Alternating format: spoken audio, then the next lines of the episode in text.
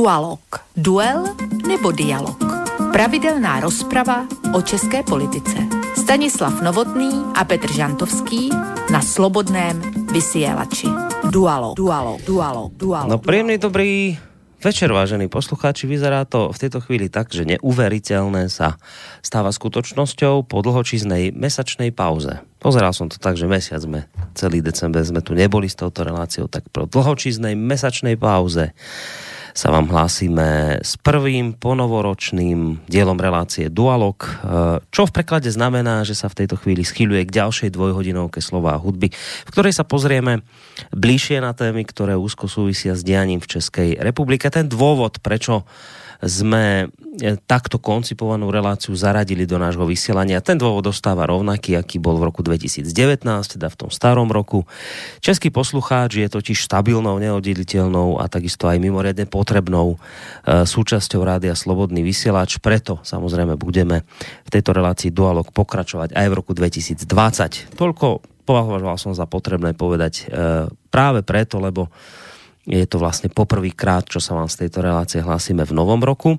Skôr ale ako sa pustíme do tej našej dnešnej témy, možno tém, Uh, dovolte mi ešte predtým pristaviť sa nakrátko, hneď takto v úvode pri jednej mimoriadne dôležitej udalosti, ktorá sa viaže jednak s dnešným dňom a jednak s Českou republikou. Takže je to udalosť, ktorá určite patrí sa, aby bola spomenutá v dnešnej relácii. Práve dnes je totiž tomu presne 130 rokov od vtedy, ako sa narodil vizionár, ktorého nadčasové diela sú dodnes žiaľ tak mimoriadne aktuálne. Možno niektorí tušíte, že je reč o Karlovi Čapkovi. Um, tento pán, hoci zomrel prískoro vo svojich 49 rokoch, za tento krátky čas si vydobil na tom literárnom nebi alebo literárnom poli nesmrteľnosť tu mu zabezpečili predovšetkým diela, v ktorých varuje pred zneužívaním politickej moci a techniky. Diela ako Biela nemoc, Krakatit, Rosumovi univerzálni roboti či Vojna s mlokmi. To sú všetko diela, pri ktorých ostáva naozaj súčasnému človeku doslova rozum stáť, keď tak tie knihy číta e, rozum stať nad tým, ako mohol jeden spisovateľ pred viac ako stovkou rokov tak presne opísať a predvídať problémy, s ktorými sa vlastne boríme dodnes. A je to, ak ste takým nejakým možným čarom nechceného, že výročie narodenia Karla Čapka e, spomínam práve v čase, kedy sa svet opäť raz ocitol alebo ocitá na pokraji možno nejakej skazy, aj keď v týchto dňoch to už možno tak, e, tak dramaticky nevyzerá, ako to vyzeralo ešte pár dní dozadu. Čo konkrétne vlastne týmto chcem povedať a na čo narážam, keď teraz hovorím o tom, že svet stal niekde na pokraji alebo stojí, tak k tomu sa samozrejme dostaneme neskôr. Za zmienku snáď ešte stojí to, že e, človek, ktorý pred všimi, všetkými týmito totalitno vojnovými hrôzami vo svojich dielach varoval ľudí už dopredu, keď ešte oni ani netušili, čo sa chystá, tak práve tento človek bol aj po smrti v tej ponúrnej druhej republike nebezpečný pre niektorých ľudí. Každý, kto niečo znamenal, sa k nemu v časoch blížiacej sa totality bál prihlásiť.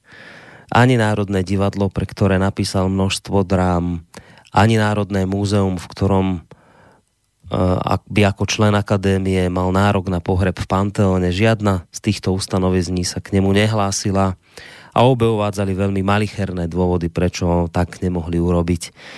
Um, jeho posledná cesta na Vyšehrade bola napokon jednou z posledných manifestácií českého národa pred okupáciou nacistického Nemecka. Nuž takýto, vážení poslucháči, býva osud nepohodlných občanov svojej doby. Bolo to tak v minulosti, je to tak aj dnes a vyzerá to tak, že to ostane aj do budúcna. No ale poďme mi po tomto úvode alebo po týchto dôležitých informáciách, ktoré podľa mňa mali zaznieť v úvode dnešnej témy. Poďme sa teda pomaličky hádam posunúť k tej našej dnešnej téme. Tu musím ale priznať, že, e, že tá ostáva aj pre mňa samotného. Nestáva sa to často, ale dnes to tak je, že ona ostáva aj pre mňa samotného v tejto chvíli takou trošku neznámou. Jediné, čo vám teda s určitosťou viem slúbiť, je len to, že by to tentokrát malo byť o akomsi poohliadnutí sa za rokom 2019, avšak s tým, že sa k témam minulým prepracujeme cez témy aktuálne. Ako som už spomínal, moji dvaja dualogoví parťáci nedobrovoľne marodovali, respektíve mlčali celý minulý mesiac, tak uh, pokiaľ ide samozrejme o túto reláciu, v iných reláciách hovoriť mohli, ale pokiaľ ide o túto, tak mali tam takú neplánovanú dovolenku, preto to už teda celé nebudem nejako veľmi naťahovať, ani zdržiavať a rovno ich idem privítať. Takže na Skyblinke máme v tejto chvíli takúto zostavu. Ona sa zvykne niekedy v tejto relácii meniť, ale dnes tu bude tá stabilnejšia v podobe Stanislava Novotného, ktorý je bývalým policajným prezidentom Českej republiky a toho času prezidentom Asociácie nezávislých médií Českej republiky. Stando, vítaj. Dobrý večer, ctihodní pánové a vážení posluchači. O, aký krásny pozdrav si nám dal. Ďakujeme veľmi pekne. No a týmto pozdravom si nepozdravil len našich poslucháčov a mňa, ale samozrejme aj svojho e, kolegu, takého tvojho sparring partnera v tejto relácii v podobe Petra Žantovského, ktorý je mediálnym analytikom, vysokoškolským pedagogom a publicistom. Petře, dobrý večer aj tebe. Já zdravím samozřejmě tebe, Boris, zdravím Standu, i když ho mě nepozdravil, a to mě. Eh, a zdravím hlavně všechny posluchačky a posluchače Slobodného vysílače, ať už jsou na celém širém světě kdekoliv. Já jsem se prvé eh, tady strašlivě uchechtnul, když si říkal, že jsme mohli eh, se veřejně vyjadřovat jinde. To asi nevíš, že jak standard, tak já jsme de facto zakázaní autoři v České republice takže eh, jsme nemohli se veřejně vyjadřovat jinde. Možná na ulici, takhle, kdyby jsme potkali někde souseda a řekli mu, hele, Franto, to je dneska hezky.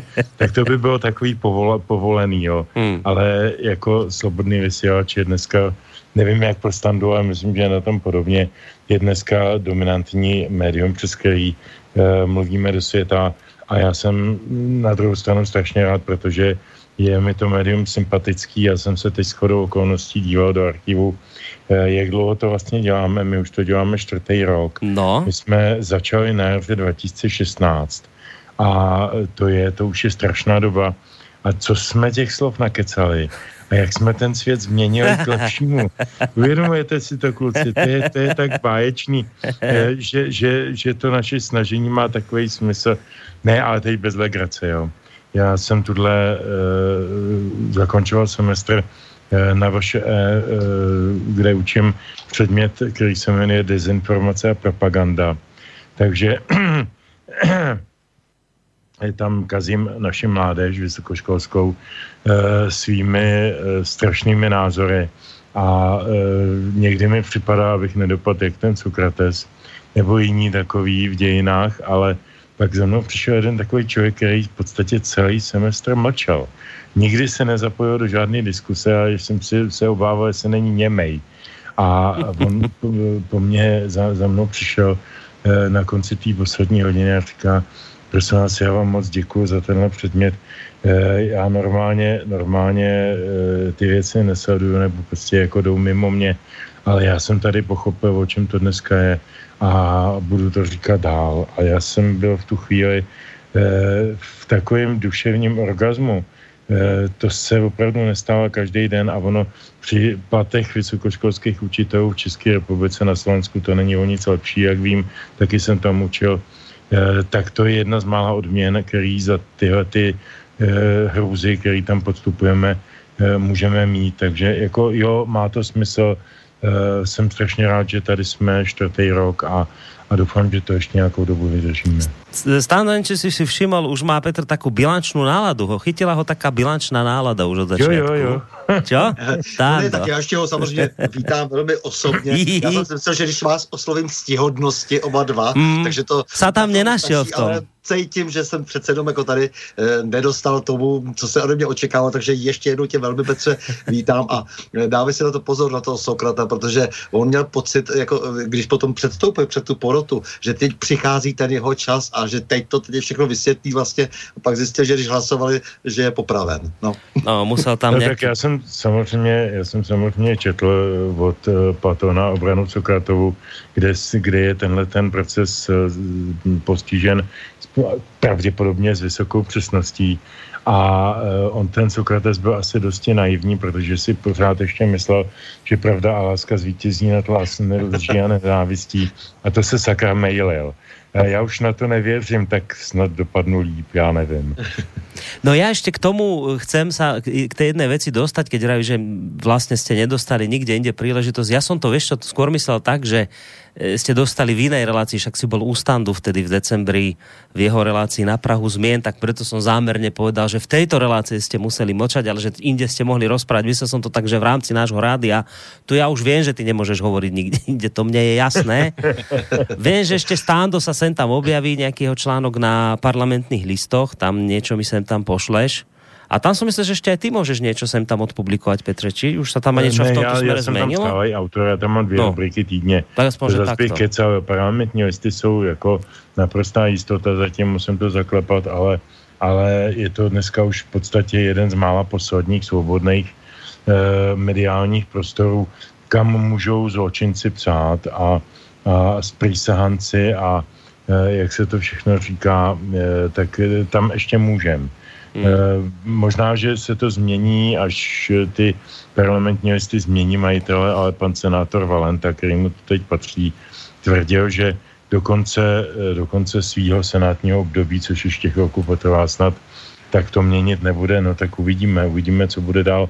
Ale já jsem optimista, ku podivu dneska, no mám nějakou, nějakou optimističnější náladu než hmm. minule.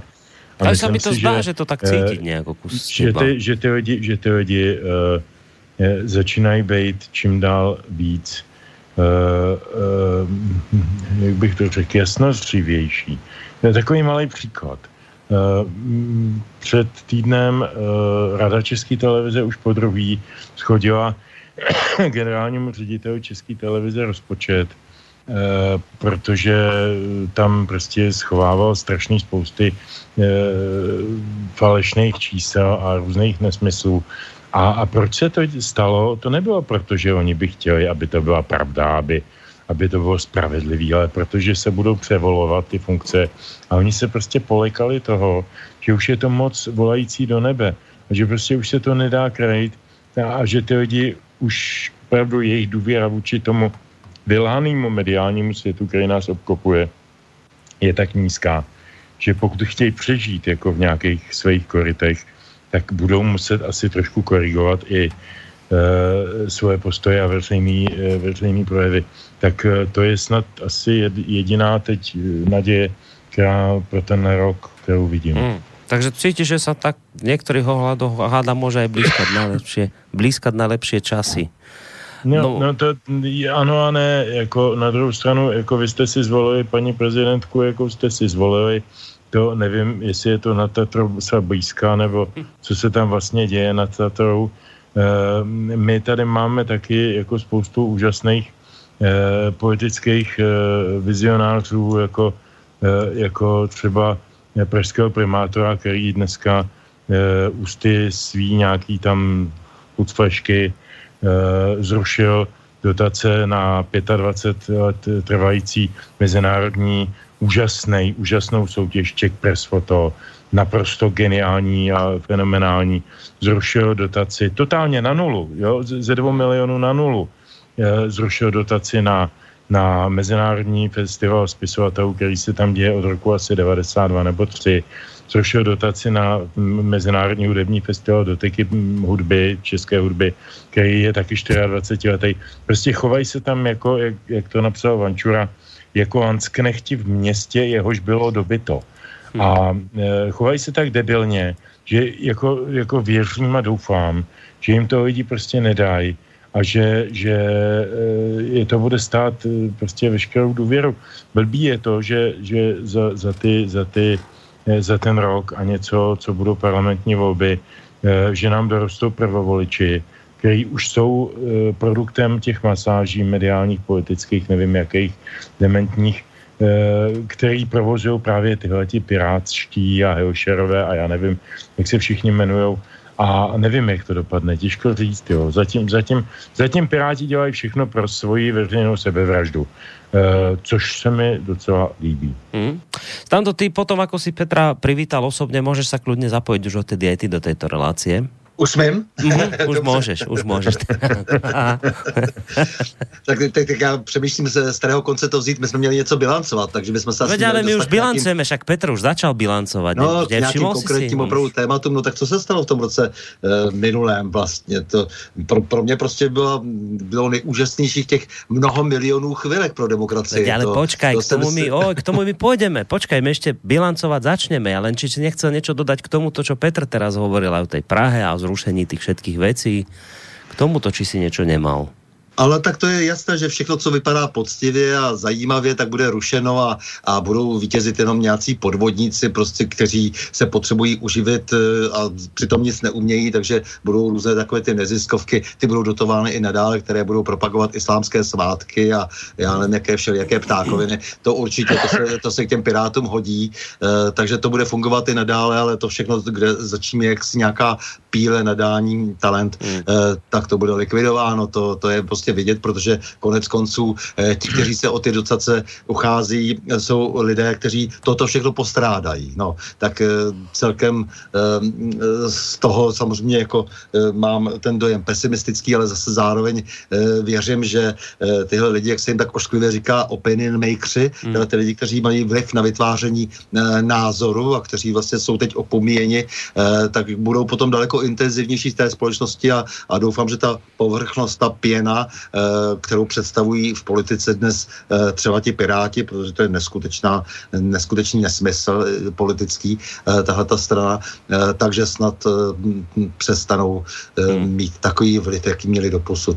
Tak všechno. Já bych sa možno ještě, já samozřejmě myslím na to, že hneď takto v úvode relácie si hráme pesničku, už Petr dostane ten priestor, ale predsa len by som sa možno ešte aj na základe toho, čo si hovoril Petr ohľadom tej školy, že tam bol ten jeden študent, čo bol ticho a počúval a keď sa ti tak prihovoril a povedal ti to, čo ti povedal, tak si cítil, že to má zmysel. Ja by som sa predsa len ešte od možno aj tejto udalosti odpichol k tomu Čapkovi, ktorého som spomínal v úvode tejto relácie. Totiž to, ono ešte stále je tá sloboda ešte aspoň nejaká je, lebo na tej škole si my sme tu mali aj už prípad jedného profesora z Univerzity Komenského, ktorý tam učil a tým, že má u nás reláciu, tak už tam neučí, už tam prostě nie je. No a já jsem to vlastně hovoril o tom Čapkovi, že on, on bol síce vizionár, varoval pred vecami dopredu, mal tam také tie tykadielka vytvorené, že pozor, prichádza niečo zlé, nejaká totalita sa nám tu blíži a hovoril veci, ktoré vtedajší ľudia tomu ani nejako neverili, nerozumeli. No a vidíš, nakoniec, nakoniec zistujeme, že bol takým nehodným synom tej svojej doby, ani to Národné divadlo, ani, ani múzeum, ani nikto sa k nemu nejako nehlásili. Čiže my sa dostávame vlastne k tomu, že ako človek, ktorý niečo kritizuje ako aj na súčasnej dobe, tak, tak nik, u nás na Slovensku sa to tak hovorí, že nikto nie je doma prorokom.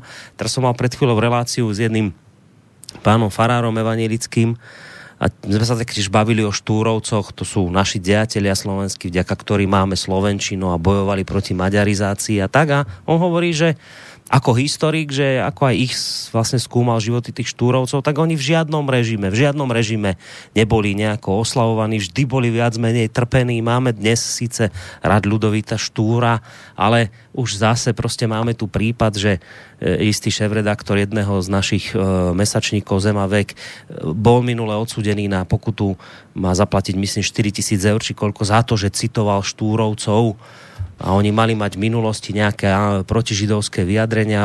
Prostě a, a, čiže dostávame sa k tomu, že ty v, de, v tej danej dobe nikdy človek nie je prorokom, vždy, každý režim prostě nejakým spôsobom bude takýchto ľudí od seba odsúvať a vždy bude mať ten režim radšej takých tých, takých tých konformných, ktoré sa zaradia a nebudú nejako vyskakovať a vystrkovať rožku a špekulovať, konšpirovať, vymýšľať si, strašiť a neviem čo, a neviem čo, a neviem čo. Čiže podle mě se nič nové pod slnkom v této chvíli neděje. Eh, samozřejmě, že ne. Tohle to je tradiční technika eh, politických elit už od antiky, eh, možná ještě dříve, to tam nedohlednu. Já se snažím zabývat od té doby těch písemných pramenů nebo nějakých těch zaznamenaných věcí a jako vyvolávání pocitu, kdo nejde s námi, jde proti nám, to je nejstarší manipulační technika na světě a ta vždycky fungovala výborně. Vždycky, eh, vždycky eh, zbavovala jakékoliv aktivity nebo nějakého takového neostří lidi, kteří byli na vážkách, kteří věděli, jak ty věci jsou, ale zároveň se trošinku báli. A tak někteří to řešili tím, že prostě jako jeden brácha byl u vlajky a druhý byl u odboje, nebo měli ve sklepě nějakého žida schovaného. Prostě vždycky to nějak vyřešil jako nějakým, nějakou takovou jakoby zásluhou pro případ, že to dopadne jinak, než to zatím dopadá. To je taková hodně česká, ale já myslím, že to není jenom česká metoda. E, my, jsme, my jsme na tohle e, extra e, kabrňáci, myslím si, že třeba Španělé nebo Italové, ale myslím si, že i Slováci nebo Maďaři jsou mnohem hradější národy, než jsme my v tomto směru. Takže jsme vlastně díky tomu trošku i přežili všechna ta všechna ta období. E, není nic nového, nic není poprvé, všechno se opakuje, historia magistra, e, víte, stále to platí.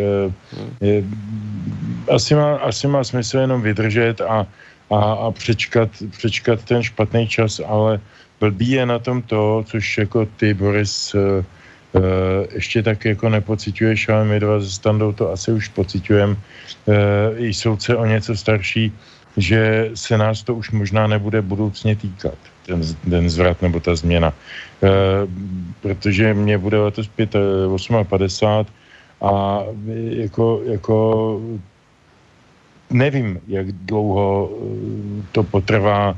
Může se stát co může se stát to, že se Evropská unie skutečně rozbije e, na malíčku, na, na blbosti, na, nějaké drobnosti, e, a to bude zlom a pak bude teda nějaký hodně ošklivý zlom ekonomický, doufám, že neválečný, ale měl by trvat poměrně krátkou dobu, protože dneska všechny ty věci dovrčující. A pak by mohlo být zase dobře, nebo lépe, jo. Ale teď, teď jako do, co, co vidím do toho horizontu, tak se mi to zatím moc nejeví a mám pocit, že se mnou e, zacházejí a, a koulí to na nás čím dál větší diletanti a to mě hmm. vlastně uráží je ze všeho nejvíc. Ta strašlivá hloupost, nevzdělanost, neschopnost e, myslet e, v souvislostech nebo myslet vůbec, která vádne české politice a asi bych to vzal, jak se říká, napříč politickým spektrem. Hmm. Uh, to něco na doplnění, či ani ne? No jasně, no tak no. protože hele, je teď důležité vlastně sázet stromy. E, strom tě vždycky přežije, tedy pokud neuschne v tom suchu, které dnes je, ale když sází strom, tak e, se ho nedožiješ e, vlastně jeho, jeho dospělosti. E, zvláště u takových těch lip, dubů, buků, u těch listatých stromů, ty se dožívají vysokého věku. E, tak sázet stromy, a to je přesně to, co Petr třeba dělá, že jako tam byl ten student, který určitě něco e, potom podnikne a něco někde zase, zase dalšího, zase vysadí možná nějakou novou rostlinku. E, takže to si myslím, že je velmi důležité bez ohledu na to, jak to dopadne. E, v tom bych jako, jako viděl nějaký ten optimismus. No, no vždycky je to tak, že samozřejmě ti hrdinové toho času se musí nechat umřít, někdy dokonce jsou schválně zahubeni, no a pak se můžou ty, co, co přijdou po nich, tak se můžou jak, jak si honosit tím, že vždycky si to mysleli a že byli vždycky na jejich straně. To vidíš třeba u toho Karla Čapka, kolik podvodníků se ho dnes vlastně chytá a mm. právě těch lidí, kteří jsou těmi válečnými štváči, e, tak se odvolává na Čapka, což je neuvěřitelné.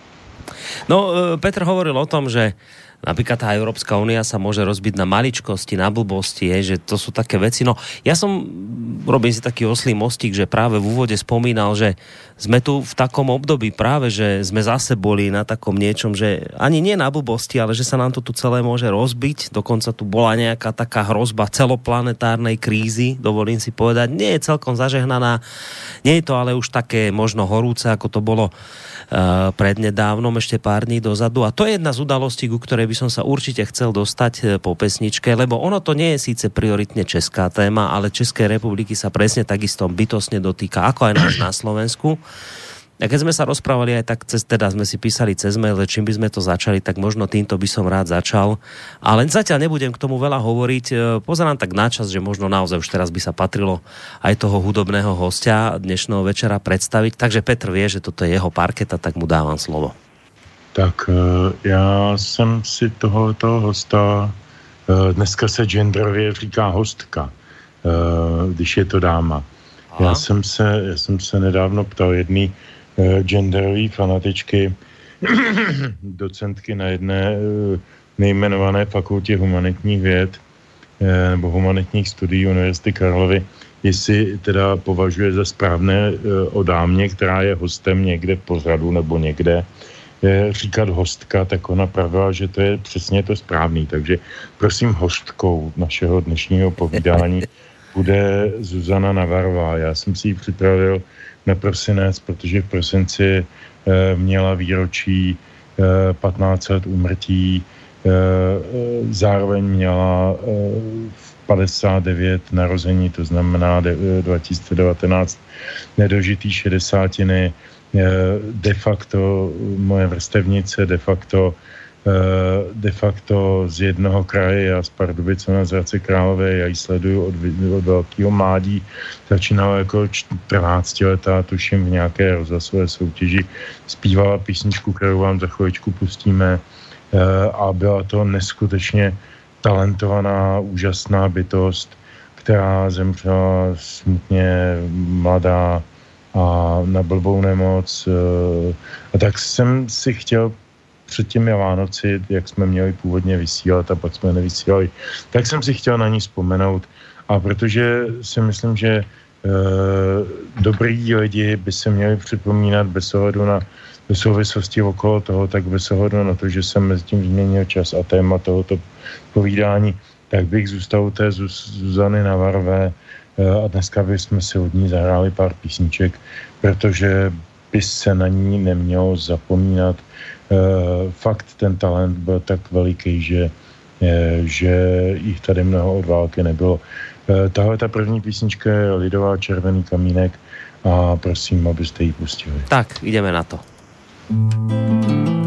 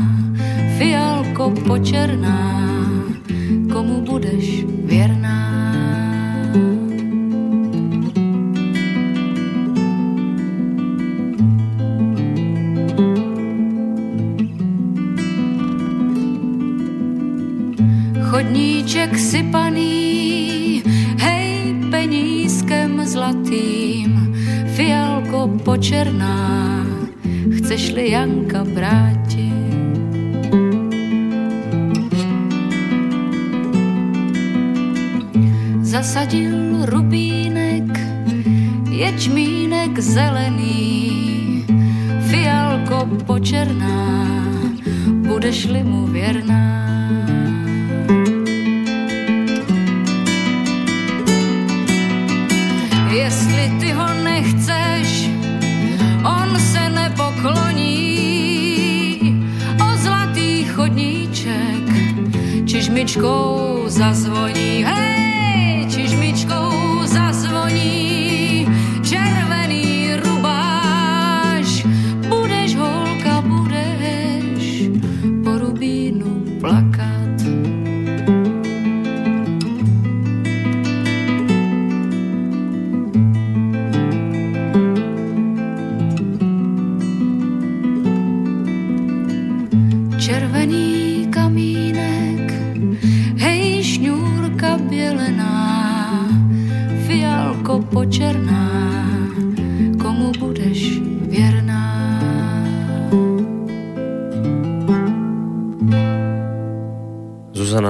Toť hudobný host nášho dnešného večera, prvého po, skoro som povedal po novembrového, po novoročného večera v rámci tejto relácie Dualog, ktorú počúvate. Som si teraz tak uvedomil tú pesničku, že v rámci toho nášho dlhšieho úvodného slova som vám zabudol povedať, že vám z bansko štúdia nerušené počúvanie praje aj Boris Koroni a zároveň som ešte zabudol dodať takú tú dôležitú technickú informáciu, že v prípade lebo to platí rovnako ako v tom starom roku, aj v tomto novom rovnaké pravidlá tu máme, že v prípade, že s niečím nesúhlasíte, o čom sa tu rozprávame, prípadne chcete niečo doplniť alebo sa chcete niečo opýtať, máte tu možnosť, e, pretože ide kontaktnú reláciu, takže telefon 048 381 0101 Potom je tu možnosť písať maily takisto na adrese studiozavináč slobodnyvysielac.sk Iste tak Petr Žantovský, ako je stav novotný, sa potešia, ak nejaký ten mail príde, ja spolu s nimi.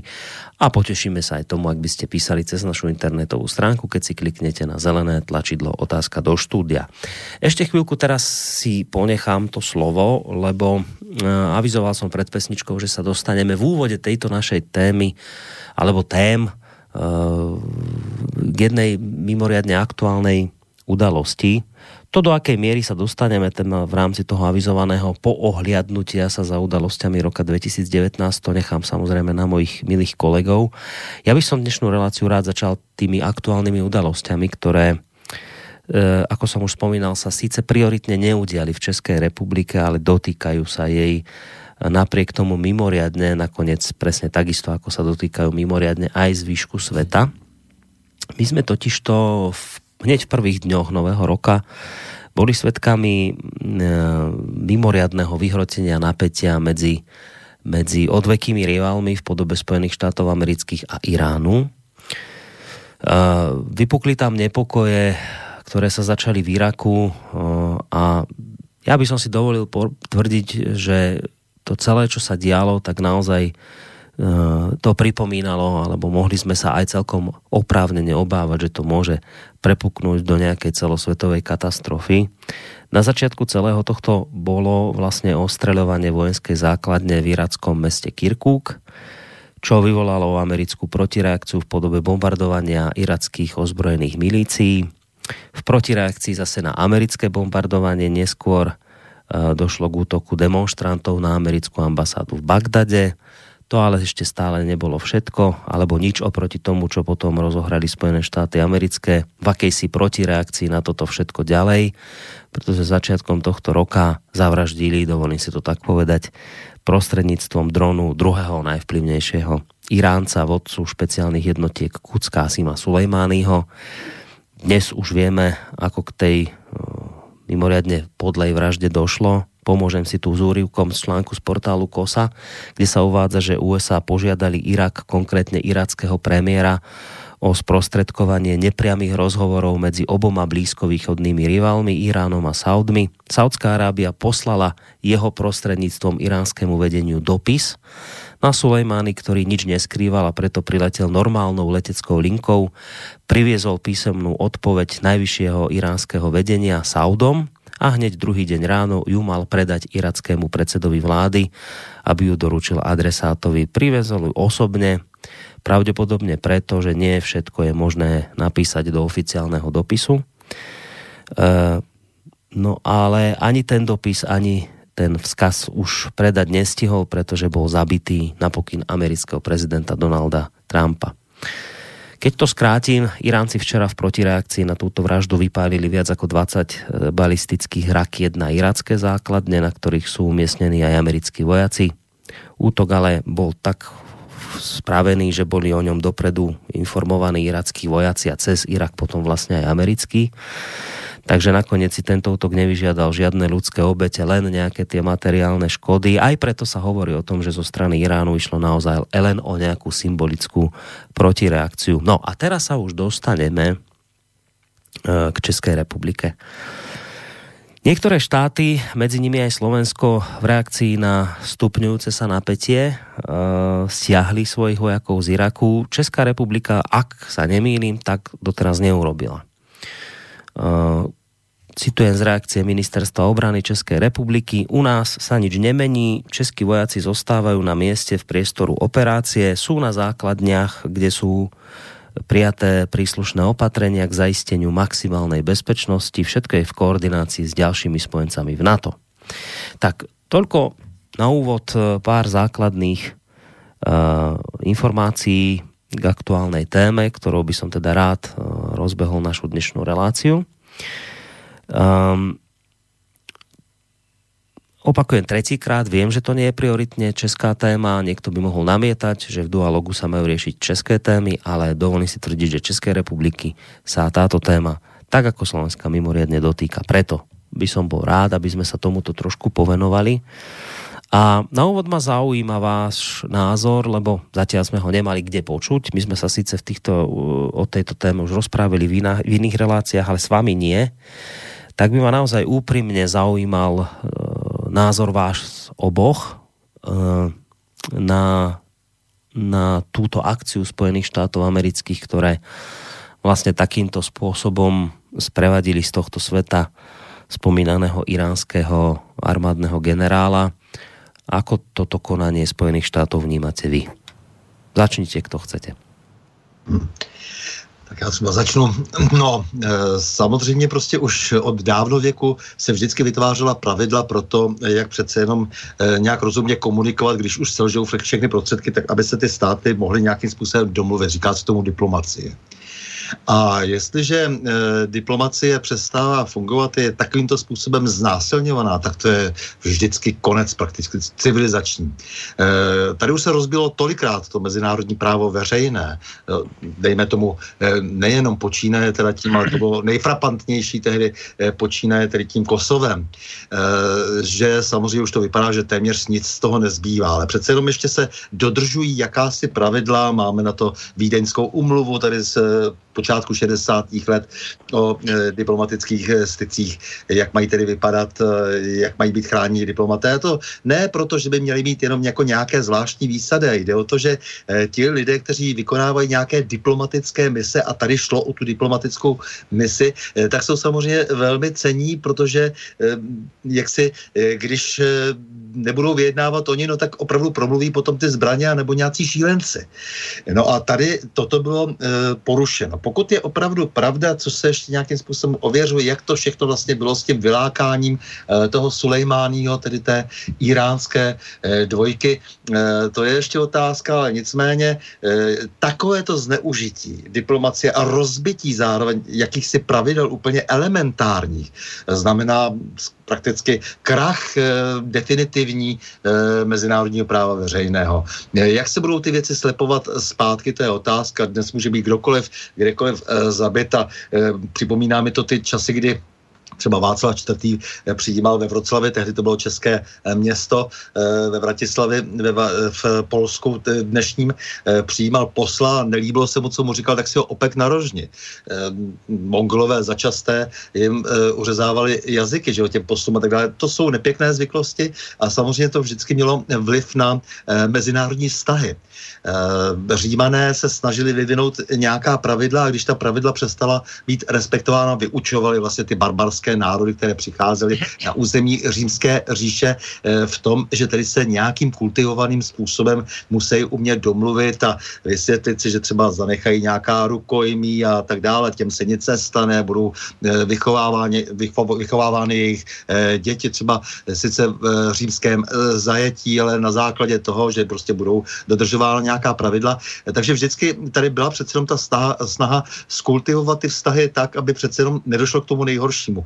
No a teď je vlastně eh, možné téměř cokoliv. Eh, já jsem vděčen za to, že eh, ty Rusové teď, nebo ruský prezident a turecký prezident, že vydali to společné prohlášení, ve kterém se snaží vysvětlit, že po tomto bezprecedentním aktu přece jenom se oni pokusí být nějakými garanty, například územní celistvosti Sýrie, Iráku a tak dále prostě ta akce byla naprosto e, zničující tím, že rozbila eh, jak si to důležité pletivo těch diplomatických vztahů tím, že si dneska nemůže být nikdo jistý.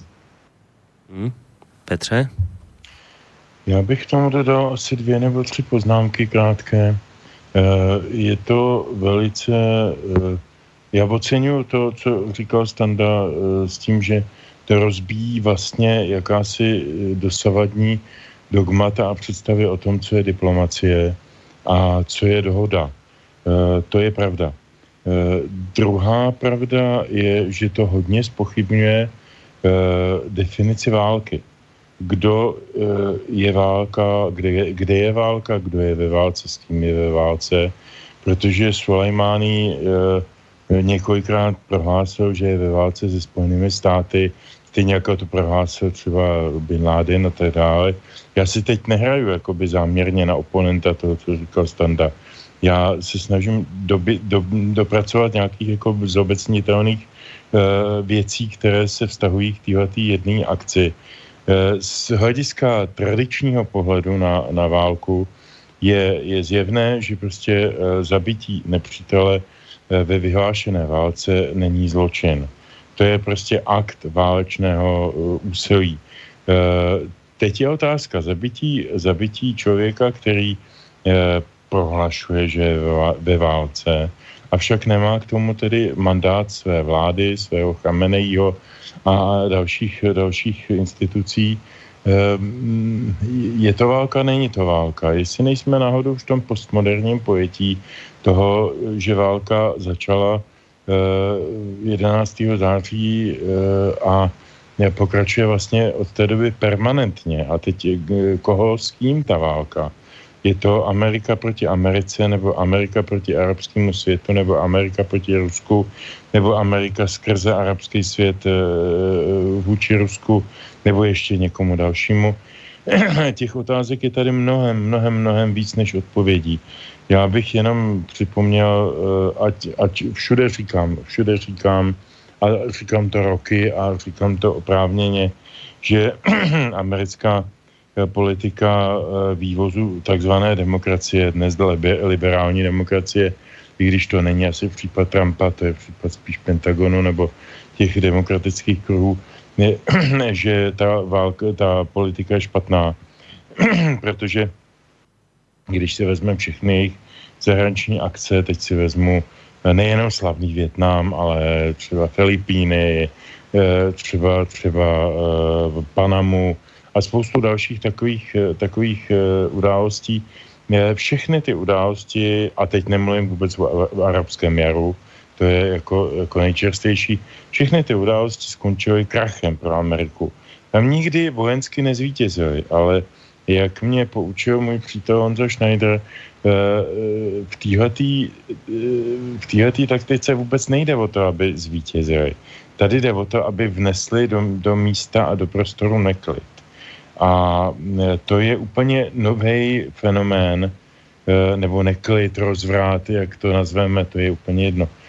To je úplně nový fenomén. Normální Clausewiczovi doktríny a prostě Eh, teorie války vypadají úplně jinak. Tam je to prostě někdo proti někomu na nějakém poli, ať je malý nebo velký, jo, a teď se, teď se používají nějaký strategický a taktický fory, ale tohle je úplně o něčem jiném. A já se obávám, že tomuhle nejsme schopni vůbec teď v tuto chvíli porozumět. Mimochodem tady jako pan, eh, pan eh, jak on se jmenoval, Sulejmány, Eh, byl eh, Sulejmání byl, byl velitelem jednotek kvot, jak už bylo řečeno, což je nějakých 20 tisíc mužů, kteří ale, a to je hrozně podstatný, kteří jsou extrateritoriální vojsko. To není vojsko, který má bránit Irán, to je vojsko, který má vyvážet eh, šítskou, šítskou ideologii a šítské zájmy za hranice Iránu, ať už je to Irák, Libanon, Sýrie, cokoliv jiného. E, to je hrozně důležitý, protože to je v podstatě gerilová jednotka. Akorát, že je vedená mužem číslo dvě celého státu.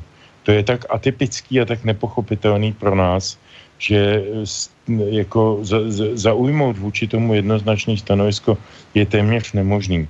Ale souhlasím, a to je moje poslední věta, souhlasím, Boris, s tvým s, tvým, eh, s tvou tezí, že to je událost, která se zatraceně silně eh, týká nás, že to není událost omezená prostorem irácký, iránsko, irácko, afganistánsko, nevím co, syrským prostorem to je, to je, nebo Amerikou, to je událost, která se týká nás, protože hodně určí, jakým způsobem budou do budoucna fungovat různí islámští aktivisté i v Evropě a tedy i v Česku a na Slovensku, hmm.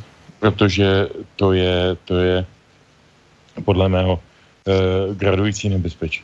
Ja si teraz ešte pomôžem jednou mailovou otázkou od Gabriela. Ona je tá otázka samozrejme smerovaná na vás oboch, ale teraz prioritne by som ju venoval Standovi, lebo sa vyjadril tak jednoznačnejšie v tejto téme, že o vražde a tak Sulejmányho, tak uh, Gabriel kladie otázku, že či by ste mohli vyjadriť sa k rozdielu medzi atentátom na Heidricha a atentátom na Sulejmányho. Je v, v čom je rozdiel? No tak samozřejmě ten Heidrich eh, nebyl v žádném jednání. Například, když se tady bavíme o těch, to byl jasně definovaný nepřítel, když se bavíme tedy o těch diplomatických stazích. V tomto případě prostě ale šlo přece eh, především o to, aby se nějaké vztahy narovnaly. Eh, na druhou stranu si uvědomme, že celou dobu jsme tady jak propustné řešeto Evropa a navážíme se sem teroristy na veliko, takže když jako kdokoliv operuje, ať jsou to šíti nebo sunité, operují v našem prostoru, tak si za to do míry, eh, do značné míry můžeme sami a žádná profilaktická opatření nekonáme. Eh, kdybychom byli schopni říct Iránu, ty si prostě eh, drž to své na svém území a dál se do toho nebudeme plést, je to tvoje věc, ale to jsme mi neudělali.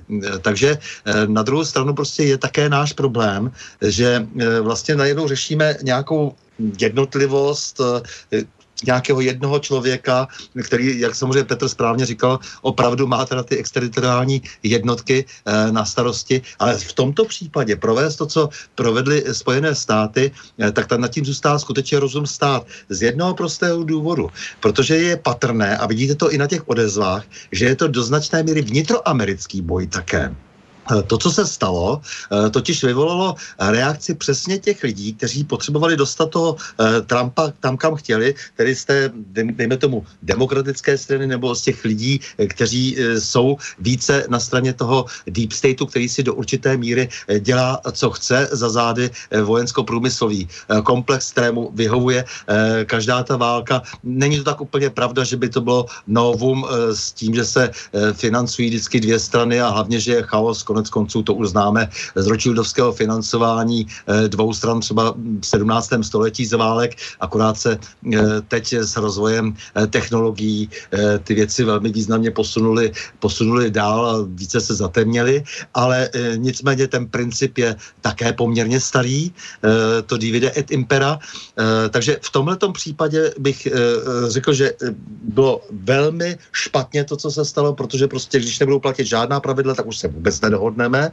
takže bude operovat kdokoliv, kde chce, jak chce a nikdo si nemůže být jistý eh, životem. A protože to začalo už dávno, eh, tak to nelze chápat jinak. To znamená třeba konkrétně u toho Kosova, ale já bych šel až do té minimálně Jugoslávie a mohli bychom najít ještě mnoho jiných příkladů. Eh, tak přesně Petr tady jmenoval třeba tu úžasnou Panamu, kde prostě najednou naskákali, tam naskákali najednou paragáně a řekli, a je to naše, prostě ten průplav a hotovo a nebudeme se o, o ničem tady bavit a tohle to je tady diktátor a my jsme se rozhodli, že tady nebude ten diktátor, že tady budeme my prostě, abychom kontrolovali obchod mezi eh, Pacifikem a, eh, a Atlantikem. Eh, takže, takže prostě to, tohle to má nějakou svoji kontinuitu a jak, jak, jestliže ta pravidla všechna upustím, tak se už potom opravdu nemám s kým bavit. A v tom, v tom světě multipolárním, když do určité míry se vrací zpátky, dá se říct, ta situace prostě ještě před první světovou válkou. Je to velmi nebezpečné, takže to mi na tom vadí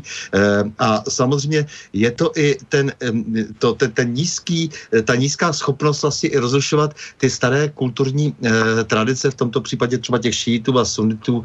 Lidi si pletou prostě ten arabský svět a ten svět perský, nejsou schopni prostě vůbec se odlišit, že jak si tam je, jak jim je dán nějaký jiný způsob chování, všechno to prostě, jak si pleteme páté přes deváté děláte eh, a do toho všeho prostě najednou se prostě odstřelí nějaký parlamentář. To je prostě špatně. Takže já to mám postaveno takto. Eh, ten Heidrich samozřejmě žádný parlamentář nebyl, to byl prostě obyčejný eh, jak diktátor, vrah, zločinec, nic jiného. Samozřejmě Sulejmání v určitém ohledu také, já to chápu, ale to bychom si měli řešit nějakým asi jiným způsobem. Pozvali jsme si ho, aby vyjednával a pak ho odděláme. To je špatně. Hmm. No Petře, skúsil by si ty rozlúsknuť túto taky, dilematickú záležitosť, že keď hovorí poslucháč, vieš, že na jednej strane kritizujete atentát na Sulejmányho, potom by ste mali aj atentát na Heidricha.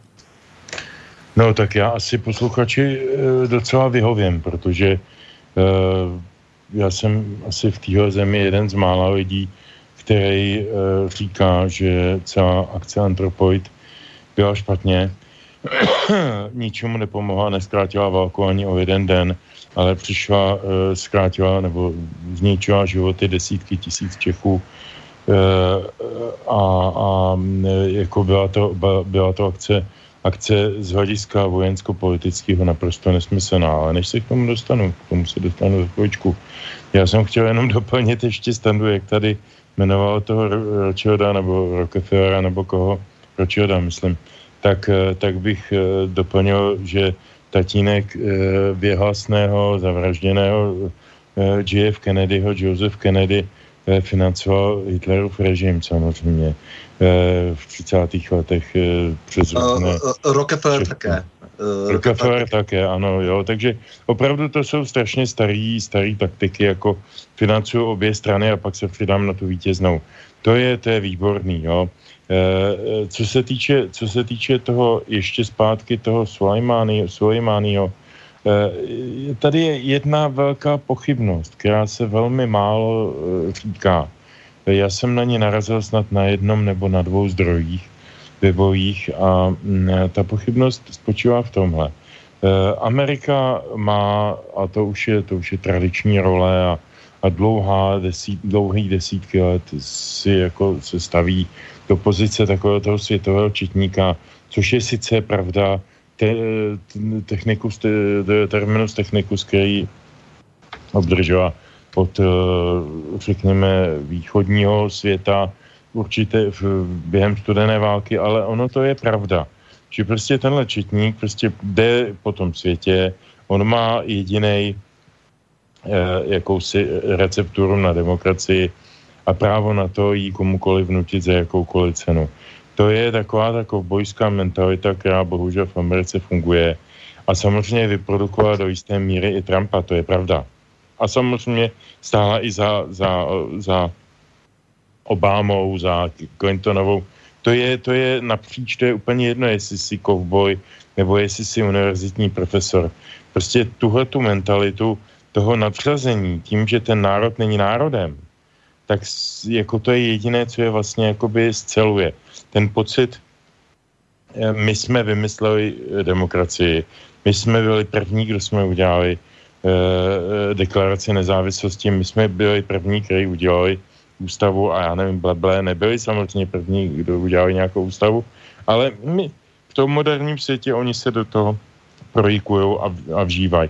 A, a, a jdou tím světem eh, a držejí tu, tu ruku na hrudi, když se hraje e, americká vlajka a leze, teda hymna a leze nahoru vlajka tak prostě já jim to věřím, že si to myslí opravdu dová, navážno, jo. Ale ono je to na druhou stranu jako strašně nebezpečný, protože oni si teď zase zahráli na amerického četníka, nebo světového četníka, který prostě, já jsem to četl v nějakém vyjádření, že prostě ten, ten Soleimani, že to byl zločinec a že je, a to bylo vloženo na Twitter eh, prezidenta Trumpa, on to asi nepíše, tak to píšou nějaký jeho lidi, Eh, že vlastně na světě je teď bez něj líp. To, to je žvást. To je žvást, který bych čekal od Václava Havla. Eh, to, to je takové jako nic, eh, jako, které nemá v sobě vůbec žádný politický obsah a vůbec žádnou politickou odpovědnost. A teď chci upozornit na jednu věc. Stále ještě to, co jsem říkal, že jsem to našel jenom někde ve dvou zdrojích, se nevede diskuse o tom, kdo vlastně ten atentát na toho Soleimányho nařídil. E, protože je tady na stole teorie, a ne, nechci říkat konspirační teorie, že a je dost pravděpodobná americká, americká Jirkuška je tím e, dlouholetě známa, že tam nikdy netáhnou za jeden provaz, že Pentagon si hraje svoji, svoji hru. A Trump, protože se chtěl domluvit s Iránem původně, teď už ne, pak později, chtěl se domluvit s Ruskem, s Tureckem, s kdekým, eh, nechtěl se domluvit se Saudskou Arábí, to je velmi důležitá věc, k které se možná ještě dostaneme nějak. A eh, eh, ten, ten, ten Trump, že byl postavený před hotovou věc, že se věc prostě odehrála a Trump jí post festum validizoval a postavil se za ní a že to bylo jeho rozhodnutí. On samozřejmě jako prezident nemůže nikdy říct, Ježíš Maria, mě tady nějaká generalita dělá něco ze zády, to prostě já o tom nevím. To, to by se zabil, že to by se zničil, to je nesmysl. Takže, takže to je jedna, jedna velmi, velmi důležitá poznámka. Druhá poznámka, a nevím, jestli na to někdy přijdem, jestli se to odhalí nebo neodhalí, těžko říct. Druhá poznámka k tomu Heidrichovi. Eh, kdo to trošku eh, studoval, tak ví, že Edward Beneš přijel do Londýna eh, po mnichovským diktátu vybaven pouze dvěma věcma. Jakousi, jakýmsi plánem na přestěhování českého státního zlatého pokladu do Velké Británie a snahou vlísat se do, do, do milosti britské vrchnosti nebo věrchušky. Ta první věc se povedla do té míry, píše o tom Standa Motlo a další lidé, že, že prostě jako větší část toho zlatého pokladu Český, Československé republiky, první republiky skončil jako navždy e, v sejfech britských bank státních, takže, takže jako si teda Beneš koupil nějaký si azyl eh, v, nebo ta jeho skvadra eh, ve Velké Británii, ale eh, z různých dokladů, kdo četl různé knihy těch pamětníků, tak ví, že to Beneš tam neměl zprvu minimálně dva roky moc dobrý, že se s ním jako vrchnost britské vlády moc nechtěla bavit, že Churchill ním v podstatě dost pohrdal a tak dál a tak dál. A e, že tam byl jako vlastně Kašpárek, teď to nechci říkat jako denunciačně, jako fakt to nemám k tomu žádný důvod e, osobní, ale že v podstatě to byl takový jako prostě emigrantský prezident, který, který vládnou na existující zemi, která v, této, v tomto okamžiku měla jiný státoprávní statut a, a jinýho velitele a ten se jmenoval třeba e, Neurát nebo, nebo nebo Heidrich, nebo Frank, nebo to je jedno. A on se nutně potřeboval vtělit do toho britského systému. E, pomohli mu strašně moc ty naši kluci, kteří šli do Royal Air Force a šli tam dobrovolně a neorganizovaně a jako z přesvědčení, že se má proti nacistovi bojovat. A to, to Benešovi hodně pomohlo. A na tom postavil plán Antropoid, e, který e, podstatě měl přesvědčit Velkou Británii o tom, že teda malý Beneš, on měl 157 cm nebo kolik, je velký státník, jo, že je schopen nechat, eh, nechat zavraždit uh, zlýho, zlýho Heidricha. Eh, to bylo strašně nedomyšlený, strašně podle mého názoru, já to neříkám jako absolutní pravdu, strašně zlý, strašně, strašně sobecký a Stalo to zbytečně ty, ten život. Eh, hodně jsem se tou Heidrichiádou zabýval ze všech možných pohledů a nepřišel jsem, fakt jsem nepřišel poctivě ani na jednu jedinou pozitivní eh, věc, která by to oprávnila, eh, která by zkrátila tu válku a která by dala nějaký eh, pocit nebo stimul nebo něco k nějaký naší větší důležitosti. Já myslím, že mnohem větší důležitost jsme prokázali v pražském povstání a to bylo mnohem později. No, možno by som ti s tým jedným pozitívom skúsil pomôcť, aspoň sa to tak spomína, že práve po atentáte na Heidricha a potom tá hlavne teda tá následná Heidrichiáda, vypálenie lidíc a, a tak podobne, práve to mali byť tie udalosti, ktoré potom našich spojencov v úvodzovkách, ktorí nás predtým hodili Hitlerovi v rámci mnichovského diktátu, práve tieto udalosti ako Heidrichiada potom našich spojencov presvedčili, že teda vy boli vykonané zverstvá na uh, vašom národe a že sa teda po vojne vrátia hranice územia Československa do tých sfér, kde boli pred Mnichovskou, pred Mnichovskou dohodou. To má byť priamo akože dôsledok tej Heidrichiady, kde už teda spojenci videli, že to bolo také šialenstvo, čo sa tu rozohralo, že, že vrátime e, tomu Československu tie hranice, aké malo predtým, ako sme ho zradili. Nie je toto pozitívum? Nemyslím si to.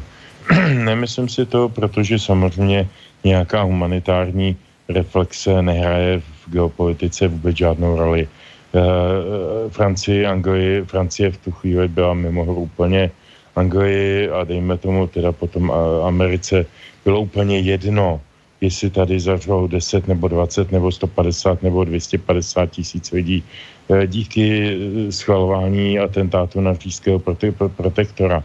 E, tam šlo jenom o to, aby si tohleto území ve středu Evropy zachovali jako svoje vlivové území a to mohli jako teoreticky udělat skrze toho Beneše, který byl stále ještě pardon, na českém území e, v povědomí, jakože to byla ta Masarykova, e, ten Masarykův potomek, nebo jako Masaryk ho posvětil a jako chtěl, aby byl po něm ten prezident to byl, jako, jako nebyla to silná osobnost a byl velmi, velmi ješitný a napoleonský, e, takže byl taky samozřejmě velice pěkně manipulovatelný.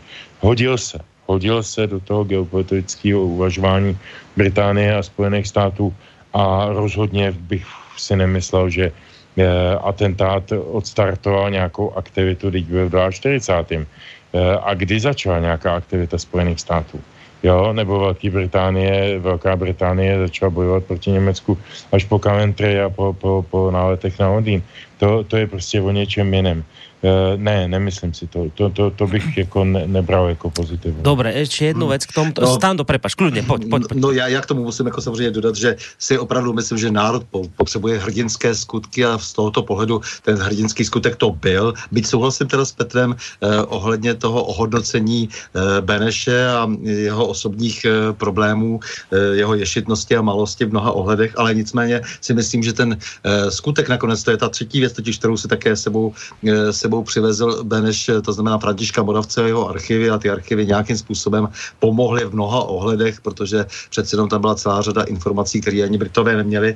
Ale je pravda e, jiná věc, že e, ta Británie je velmi nevděčná, ten Beneš nebyl schopen vybojovat pro nás lepší postavení, než že jsme například do poslední tkaničky zaplatili za ty kluky, co bojovali prostě za tu, za tu Británii na těch letadlech letadlech eh, úplně všechno. Eh, což pro mě znamená jedno jediné, že si vůbec nevážili našich životů, tady bych se přikláněl trochu k Petrovi, že samozřejmě v té geopolitice jim to bylo úplně jedno. To znamená, že naši kluci ubírali eh, v té bitvě o La Manche a ještě jsme si všechno museli sami zaplatit. To znamená, život našich vojáků, život našich letců vlastně pro ně neměl žádnou hodnotu. To vždycky rád připomínám a to považuji za jeden z největších hříchů, hříchů Beneše, eh, ale myslím si, že eh, operace Antropoid, ať už je to, jak je to, je nakonec eh, takovým jedním z nejhrdinějších skutků druhé světové války na českém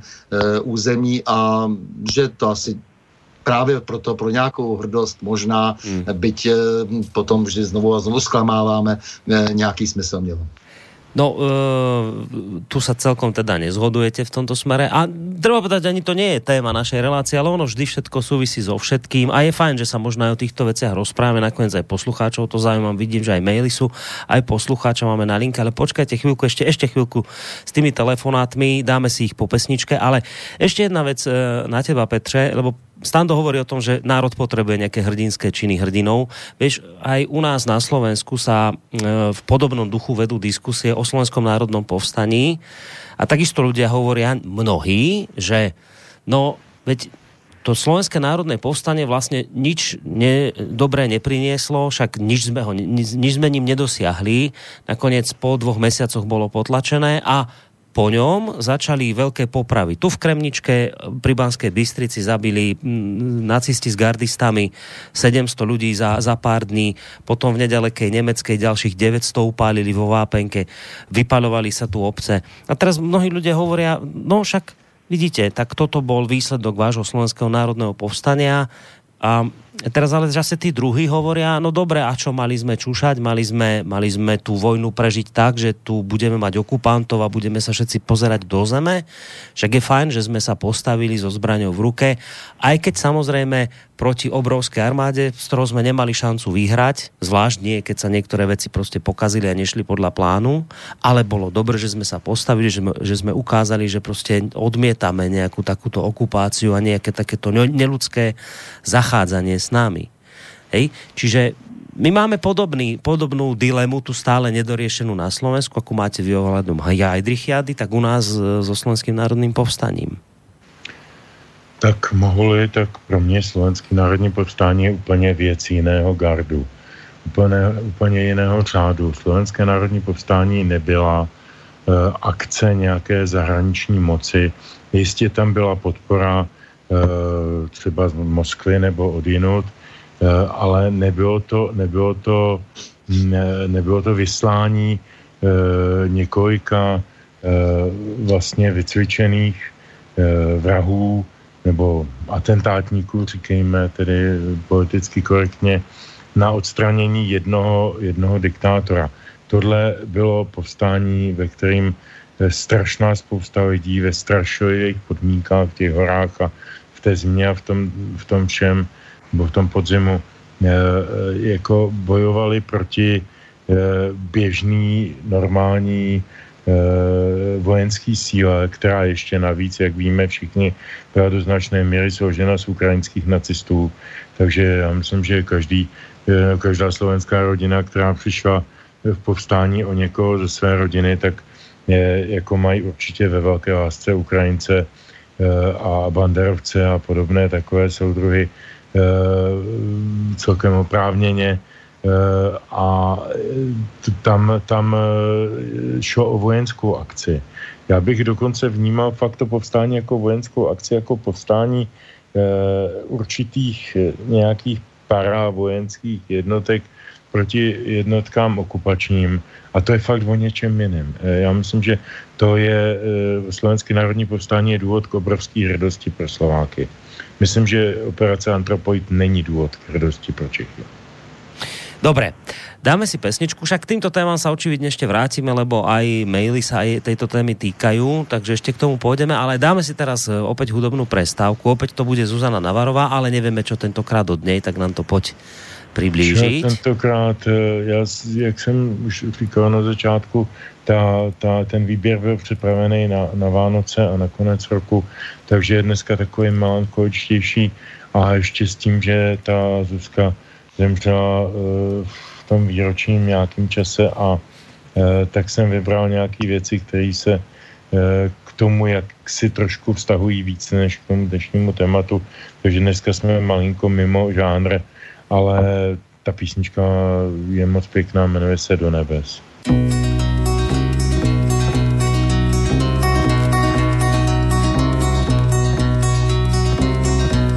Neste mě, neste, vtáci do nebes, divokým kachnám volám přes vrátka. Skřiván, ať zanechá mě blízko hvězd a strachy odnesou má zrcátka. Neste mě, neste, vtáci do nebes, divokým kachnám čechrám peřinky. Přes moře žluté přejdu lila přes a straky odnesou mé hodinky ještě dnes. Ho, ho, ho kam zas všichni jdou. Za kouskem nebe dojíš se chlebem a ty nesmedem, dokud dva jeden jsou. Neste mě, neste, ptáci do nebes, netřeba na jich, stačí polárka. Neste mě, neste, ještě voní bez, tam, kde je Petřín a kde vikárka, cigárka, ho, ho, ho, kam zas všichni jdou, za kouskem nebe dojíš se chlebem a ten je s medem, dokud dva jeden jsou. Ta, ta, na,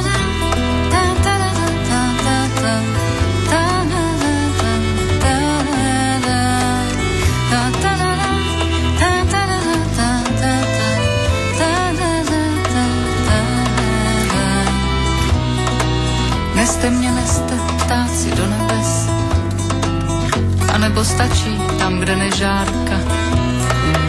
A jestli za nežárkou vzplane les, blafne i ve mně tahle stodola a všechno dokola.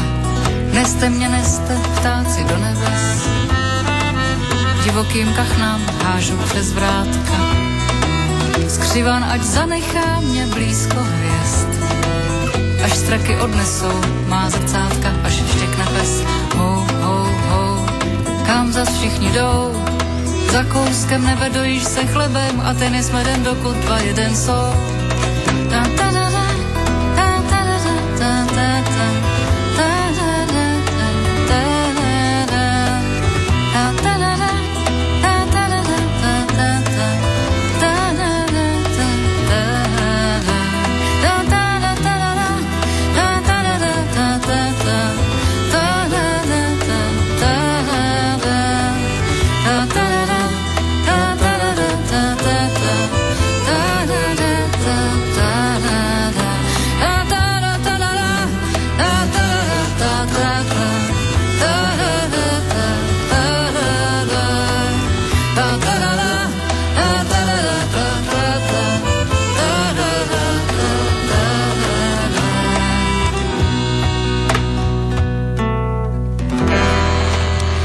Tak slubovali sme tu s takou malou dušičkou, že dnes teda by sme mohli aj dať nejaké to pohliadnutie sa za rokom 2019. Nehovorím, že nič z toho nebude, ale zatiaľ sa to tak nejaví, ale to zase až tak veľmi podľa mňa nevadí. Nakoniec aj o tom je slobodný vysielač, že keď nejakú tému máme a zaujíme, zaujíme aj poslucháčov, tak sa samozrejme venujeme. Hovorím o tom preto, lebo vidím, že aj nejaké tie maily k téme máte, takže sa k ním dostaneme. Zároveň platí to, čo som povedal, že po pesničke už ak budú aj telefonáty nejaké 048 381 01 01, tak si ich zdvihneme a hneď tak aj idem urobiť, lebo hneď poslucháč vypočul moje volanie. Dobrý večer. Počujeme sa? Halo. Halo. No, my vás počujeme. Slobodný, Áno. slobodný, slobodný vysielač? Tak, tak, dobre ste sa dovolali. Nech sa páči. Dobrý večer. Ja počúvam tú debatu ohľadom eh, toho Sulejmányho, Mhm. s pánom Kolerom. A musím hlboko nesúhlasiť. No nie s pánom Kolerom, teraz tu máme pánov Žantovského a, a Či pána Žantovského, áno, pardon. No. A, lebo v tom vidím veľký rozdiel. Pán, e, ten generál Sulejmani bol pozvaný oficiálnou vládou na územie štátu a bol zabitý treťou stranou. Pána e, tohto, no, Heidricha? Heidricha nikto z oficiálnych predstaviteľov štátu nevolal, bol dosadený e, druhou mocou, bol, bol v inej krajine a bol zabitý československými e, vojakmi ako tyran, ktorý ter- terorizoval aj civilné obyvateľstvo a neviem, či pán Sulejmani e, terorizoval amerických civilných občanov to, o, tom, o tom nič neviem. Takže tu je veľký rozdiel, že na vlastnom území vlastní vojaci rozhodnutím vlastnej vlády zabili tyrana. Tak v tom je asi veľký Mhm. rozdiel. Dobre, ďakujeme pekne za tento telefonát. On bol mierený predovšetkým Petrovi Žantovskému, ktorého máme na linke Skypeovej spolu so Stanislavom Novotným, takže Petře, môžeš reagovať. Já jenom velmi stručně, já vůbec nespochybnuju to, co říká pan posluchač. Samozřejmě, že tento rozdíl tady je. Já jsem jenom mluvil o tom, že e, pan e, Sulejmání má na svých rukou, nebo měl na svých rukou taky nějaké zajímavé e, činy z minulosti a že se podle mě tímhle tím aktem, který já neschvaluju a říkal jsem to dopředu, že ho neschvaluju, Eh, takže se otevírá úplně nová kapitola v debatách o tom, co je válka, s kým je válka, proč kdo válčí a, a co si kdo smí v rámci toho válečného úsilí dovolit nebo ne, nedovolit. Jo. To já, já jsem otevíral spíš otázku nebo takovou tu eh, pandořinu skřínku otázek. Eh, Vůbec, vůbec bych si nedovolil, nedovolil eh, odkývat myšlenku, že, že ten, ten atentát byl v pořádku. Já si myslím, že to je stejné zvěrstvo jako, jako e, já nevím, s čím to teď srovnat, ale s tím Heidrichem rovně, roz, rozhodně ne, jo, to, to, je, to je prostě jiná kategorie, o tom jsme se bavili. Čili já bych v podstatě panu posluchači neodporoval, Eh, ale já jsem se v kontextu s tím Heidrichem bavil o tom, že byla jiná historická situace a že to byl zájem politické věrchušky. Eh, to je možná to jediné, co to má dohromady společného, že se nějaká politická věrchuška snažila skrze akt násilí vůči jedinci dobrat nějakého, nějakého svého profitu benefitu. Hmm. E, ale doba jiná a souvislosti jsou jiné. No ešte hneď aj pridám jeden kritický mail od Henricha zo Zvolena, tiež adresovaný tebe. Začína sa takto, že je smutné, ako pán Žantovský hrubo až neslušne obišiel, že generál Sulejmány prišiel do Iraku na mierové rokovania, kde ho tretia strana zavraždila, o čom nevedel nie len spojenec USA, ale ani hostovská krajina. Ak vyhlásil, že je vo vojne s USA, Pane Bože, to vyhlasoval aj Bush, Blair, Sarkozy a iní. Sú preto legitímne ciele vraždy? Na túto otázku žiadam odpoveď. A zahraničné vojsko Sulejmányho vyvážajúce ideológiu? Nemám rád polopravdy, lebo sú podlejšie ako lož, takže pán Žantovský, drvivá časť armád sveta, najmä západných, je na 90% expedičná. Uh, nebyť Sulejmányho Iráncov v Sýrii, Rusi by nemali čo zachrániť. Eh, naprostý souhlas se vším, co bylo, bylo řečeno. Já s tím vůbec nemám problém. Ano, opakuju, eh, jsem, jsem velmi v nesouhlasu s tím atentátem. Myslím si, že se neodehrál podle, podle nějakých standardních podmínek, které, mm, dejme tomu, diktuje nějaká dosavadní doktrína válečných vztahů.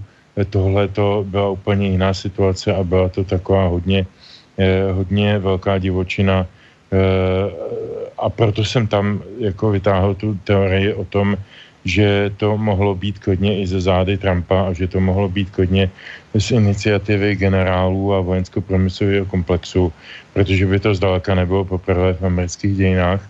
A mm, eh, co se týče, co se týče toho toho, eh, že, že pan Sulejmání vyvážel ideologii, on nevyvážel ideologii, on mm, organizoval atentáty na ambasády různých jiných zemí, eh, kde se mu zlíbilo. To zase si nemalujme úplně, úplně růžové zahrádky. Ideologii vyváží američani, je to trestuhodné, vyvážejí nejen v těch zemích, o kterých už jsme mluvili, ale Eh, eh, to, to, to vlastně není ideologie, to jsou ekonomické zájmy, co si budeme povídat, zejména v tom americkém případě. Takže, takže všechna tahle, všechna, veškerá tato aktivita je odsouzení hodná a já bych prosil, abych byl takto pochopen, fakt tak myslím. Mm-hmm. No a pridám ešte jeden mail, to nie je otázka, skôr také konštatovanie, ešte týkajúce sa tej druhej svetovej vojny Beneša a tak, píše Marta.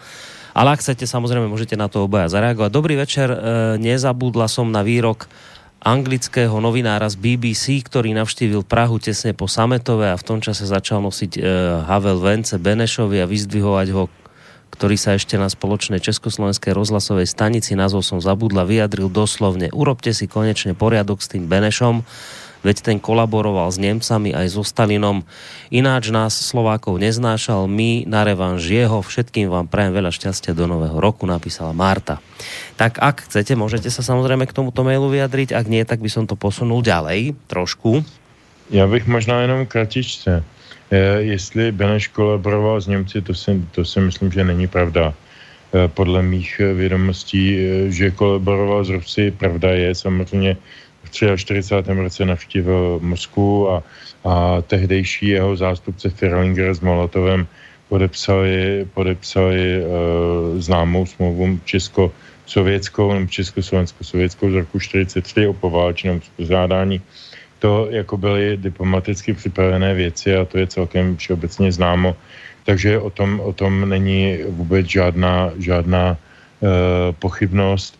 Eh, tam byla nějaká, nějaká, pardon, v té druhé části toho eh, dotazu eh, výhrada Uh, mi to Boris připomíná. No, čiže prečítam ti to celé, že, uh, že mal, nezabudla som na výrok anglického novinára z BBC, ktorý navštívil Prahu tesne po Sametove a v tom čase začal nosiť Havel Vence Benešovi a vyzdvihovať ho, ktorý sa ešte na spoločnej československej rozhlasovej stanici uh, vyslavil do, doslovne, urobte si konečne poriadok s tým Benešom, veď kolaboroval s Nemcami a so Stalinom. Ináč nás Slovákov neznášal, my na revanš Tak, jeho. Ano, pardon, děkuji, děkuji, děkuji. To je ono. Eh, Já jsem si vzpomněl na rok 1936 eh, po volbě prezidenta Beneše, kterého, který, který byl zvolen vlastně aklamačně všemi stranami téměř, kromě sudeto-německé strany, která měla v té době v českém parlamentu, v československém parlamentu nejsilnější obsazení, to se málo ví, tak, tak přijel Beneš do Černové za, za Hlinkou a slíbil mu narovnání vztahů a mm, jako modré z nebe. A když ho tam teď odjížděl, tak se nechal slyšet, že, že prostě Slováci na to nemají a že je třeba je vést, protože jsou hloupí a, a, a primitivní a já nevím, prostě nějaké takové výrazy. E, já to teď nevím úplně doslova, bylo to dosti denunciační a v podstatě neslíbil, ne, nedržel vůbec nic a tím Hlinku posadil proti sobě. To byla Benešova velká chyba. Mimochodem zajímavé je, že u toho byl Tiso, který byl Benešův tehdejší, eh, Hlinku v tehdejší pobočník. Hmm. Takže jako do té doby Hlinka v podstatě držel takovou tu československou notu, i když samozřejmě se na půdě parlamentu eh, prali o různé věci, o různé pravomoci a tak dále, ale, ale a o ten čechoslovakismus, který byl naprosto nesmyslný a vymyšlený američany a produkovaný tady eh, panem prezidentem Masarykem, tak jako to bychom tady byli ještě dlouho, ale fakt je ten, že Beneš Slováky eh, Slovákům nikdy nepomohl, takže já se vůbec nedivím eh, postojím Slováků či Benešovi. Hmm? Stando něco na doplnění případně, alebo já bych možná posunul už tady eh, tu, tu, tu, tu věc dál, protože takhle, když teda jsme u toho Sulejmáního, tak se přesuneme teda do té české politiky, no. abychom teda vyhověli eh, tomu, eh, co, eh, co, co po nás ten pořad vlastně chce. No, jdeme. Eh, a to sice, abychom si tady vzpomněli teď pana Schwarzenberka. To, a ty eh, ani nevíš, ty mi čítaš úplně myšlenky, Stando. Teda. No, no, toto no, som chcel presne, ale fakt, úplně si mi teraz prečítal myšlenky, lebo sem som to chcel posunúť. Vrajím si, dajme teraz no. už to na tú českú notu, na reakcie politikov. A musím povedať, že tuto ma ten Schwarzenberg prekvapil. Ja ho trošku zacitujem. Najväčším prekvapením, teda toto bolo pre mňa, čo povedal váš bývalý minister zahraničných vecí Karl Schwarzenberg, ktorého tohto, v tejto relácii ste veľmi často kritizovali, ktorý zabitie Soleimányho ostro kritizoval. Okrem iného povedal, že bol celý život priaznívcom Američanov a ďalej pokračuje Schwarzenberg. Je to veľká demokratická krajina, ktorá nám môže byť v mnohých veciach vzorom. Ako však dodáva Schwarzenberg ďalej, tieto činy prezidenta Trumpa podľa môjho názoru sú, hovorím otvorene, zločinné. Nikto nesme prekračovať medzinárodné právo, ani prezident Spojených štátov. Toto uvedol na Facebooku a v príspevku ešte potom vyjadril obavy, že sa niektorí svetoví politici nakazili terorizmom. Čiže človek, ktorý sám priznáva, že vždy fandil USA, tak teraz je z nich aspoň z tej reakcie prostě sklamaný z Trumpa. Tak toto som sa chcel presne na tohto člověka opýtať vás obi dvoch. Tak, tak Stando. Já můžu, můžu to, jednu větu, to, já budu velmi stručný, jo? Jednu, jednu jedinou no. nebo dvě věty. Uh, za prvé, uh, mě by moc zajímalo, uh, co by říkal Schwarzenberg, kdyby prezidentem nebyl Trump, ale Obama nebo, nebo Clintonová a jedna. To myslím, že by byla úplně jiná retorika. A za druhé, on taky řekl nejenom A, to, co si Boris teď hm, prečítal, ale taky B, že jsme měli držet hubu a že k tomu, a to, to těmito slovy, e, slovami, e, že, že k tomu jako se nemáme co vyjadřovat a nic nám do toho není. E, a to mě trošku uráží, protože to řekl pro Čechy naposledy francouzský prezident Jacques Chirac a tím vykopal velký příkop mezi Čechy a Evropskou unii. Tak, Schwarzenberg.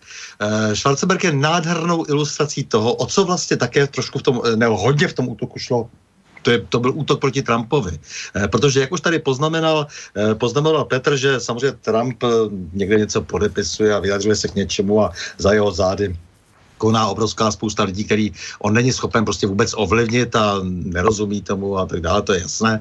Ale eh, to, že vlastně ten člověk eh, doposud nezahájil žádnou válku oproti Obamovi, eh, to je pozoruhodné za prvé a za druhé, jak si právě ta diskreditace skrz, to, skrz ten útok na to Sulejmányho je zcela evidentně namířena jaksi do amerických voleb.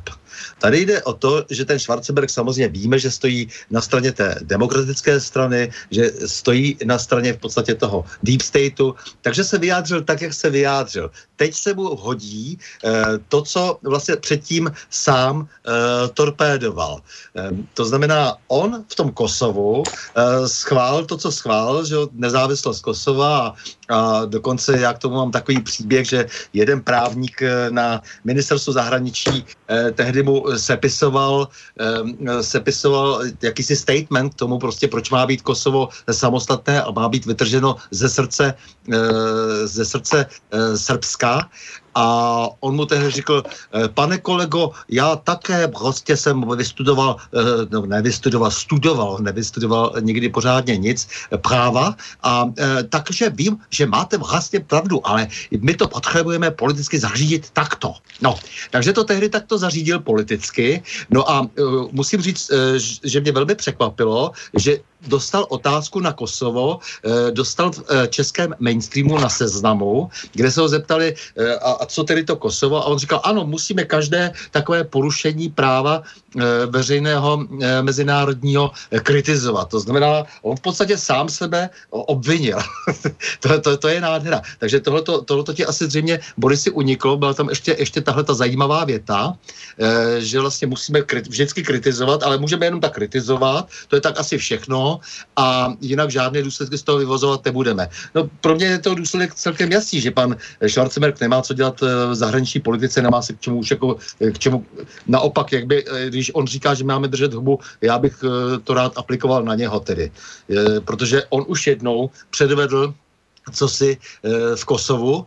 No a teď se e, samozřejmě takhle ostře vyjadřuje e, vůči Trumpovým skutkům, ale je zcela evidentní, že to je stranické, že jde jenom o to uškodit tomu Trumpovi, to se myslím povedlo, takže Trump, který měl našlápnuto zvítězit v těch dalších volbách, tak se mu ta situace hodně zkomplikovala právě tou vraždou toho Sulejmánu. Eh, Petře, chceš ještě k tomu teda něco? Ano, to no? trošku potvrzuje nebo nahrává to týmí takzvaně konspirační teorie o tom, že Pentagon tady činil někde za zády a vlastně si vynutil potom zpětné uh, odsouhlasení.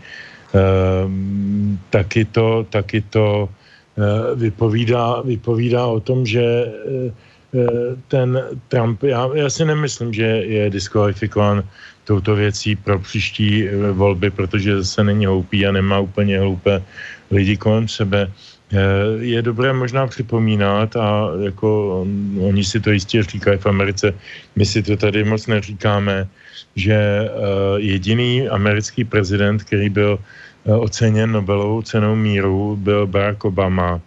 A to hned první rok, co byl zvolen prezidentem, v podstatě jenom za barvu své pleti a on zdědil po Madim Bushovi eh, tuším, že čtyři nebo pět rozehraných válečných konfliktů všude po světě.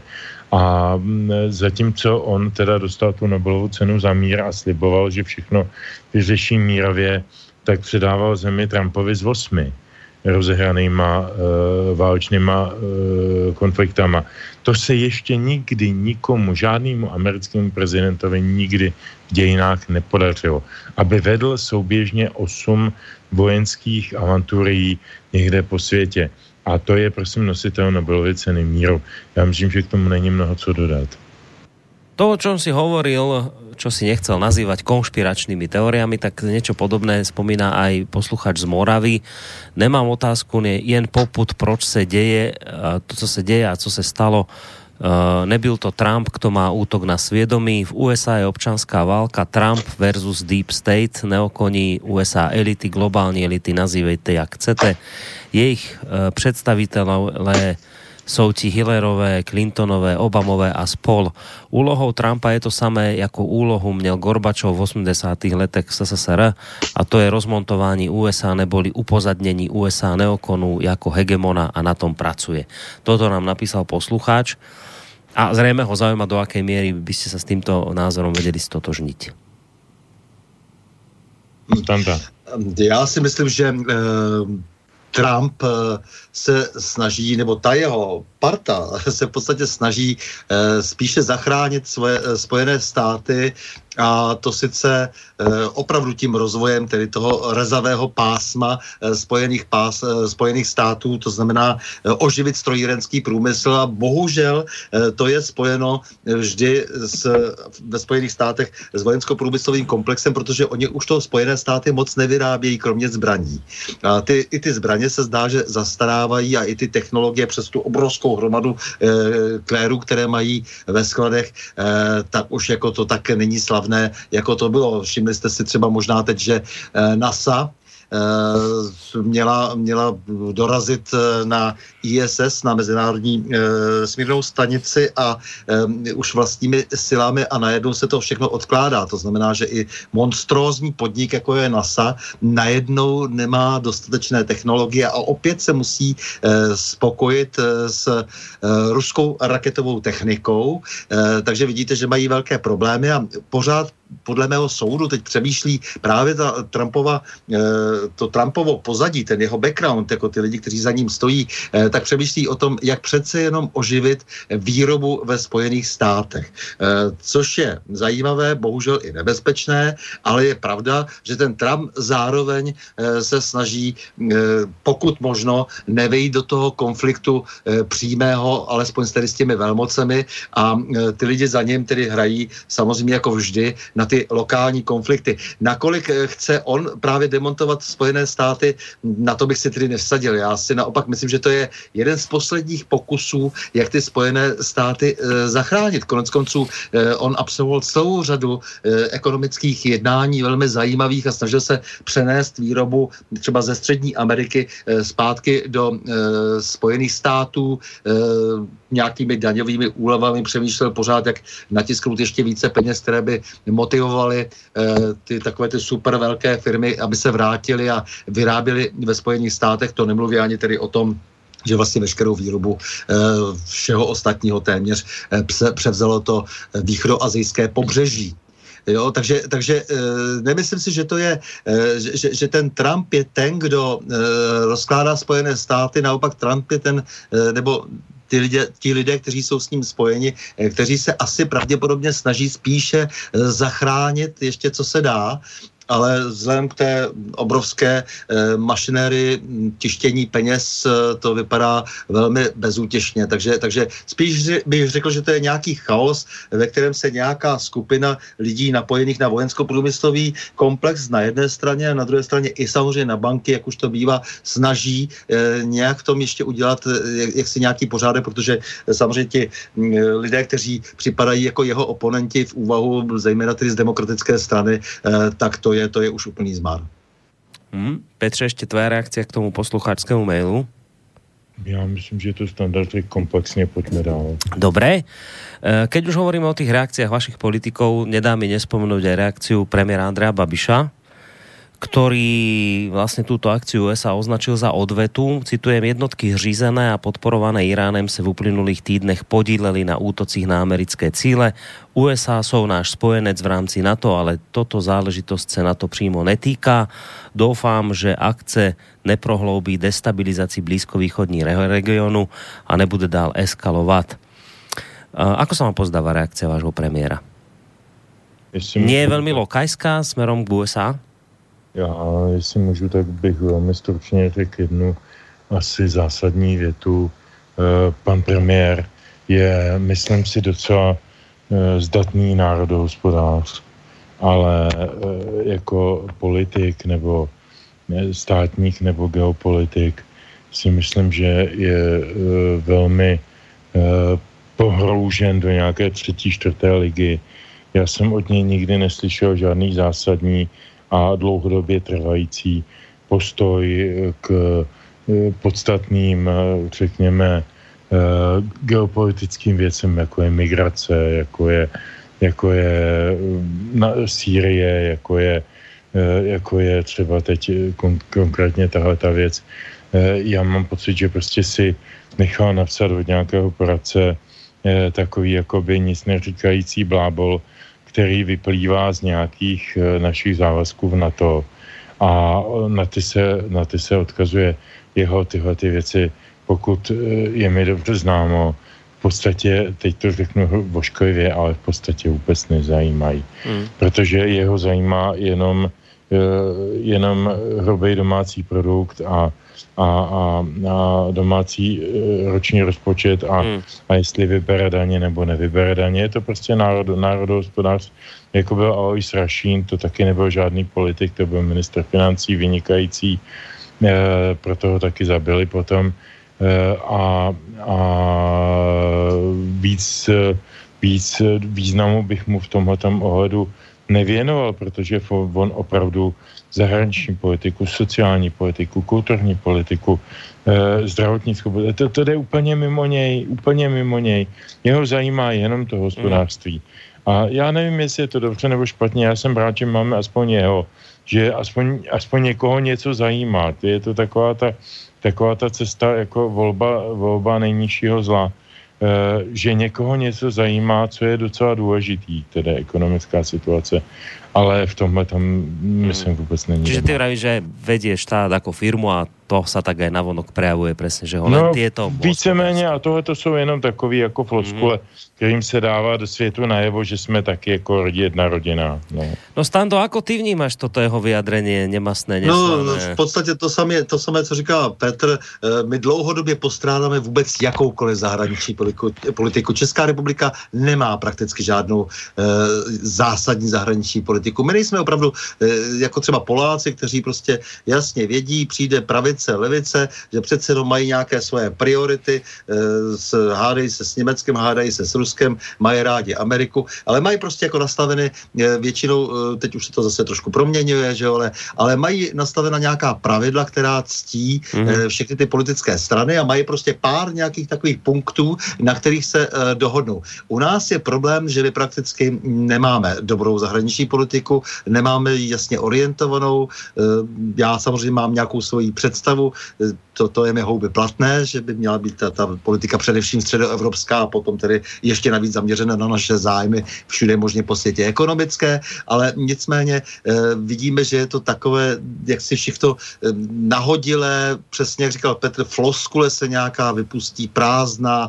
Eh, viděli jsme to konec konců na té slavné pomníkové válce, eh, ke které tady došlo v tom uplynulém eh, roce. Jak vlastně nikdo vůbec to rukavici nezve, ta neřekl, prostě vás jako nebudeme se tady bavit s nějakými starosty o zahraniční politice. Takhle to je, my víme, o co jde, že my tady nebudeme stavět pomníky SSákům, že to je nesmysl, my tady nebudeme e, propagovat e, sudetoněmecké majetkové nároky a tak dále, že a, ale, ale ani to se nestalo, nic, nic, to, to znamená, že zajdu za tím e, velvyslancem, zajdu prostě, nebo zajedu za tím ministrem zahraničím té příslušné země a, a, a bavím se o tom e, s ním jako státník, jako člověk, který tvoří tu zahraniční politiku. Nic takového se nestalo. Eh, to velmi odhalilo to, eh, jak si, co tady pozorujeme celá leta dlouhá leta. Hmm. My jsme prakticky bez zahraniční politiky, bez koncepce. Hej. A velmi eh, v tom sehrál velmi špatnou roli, zejména pan Karel Schwarzenberg.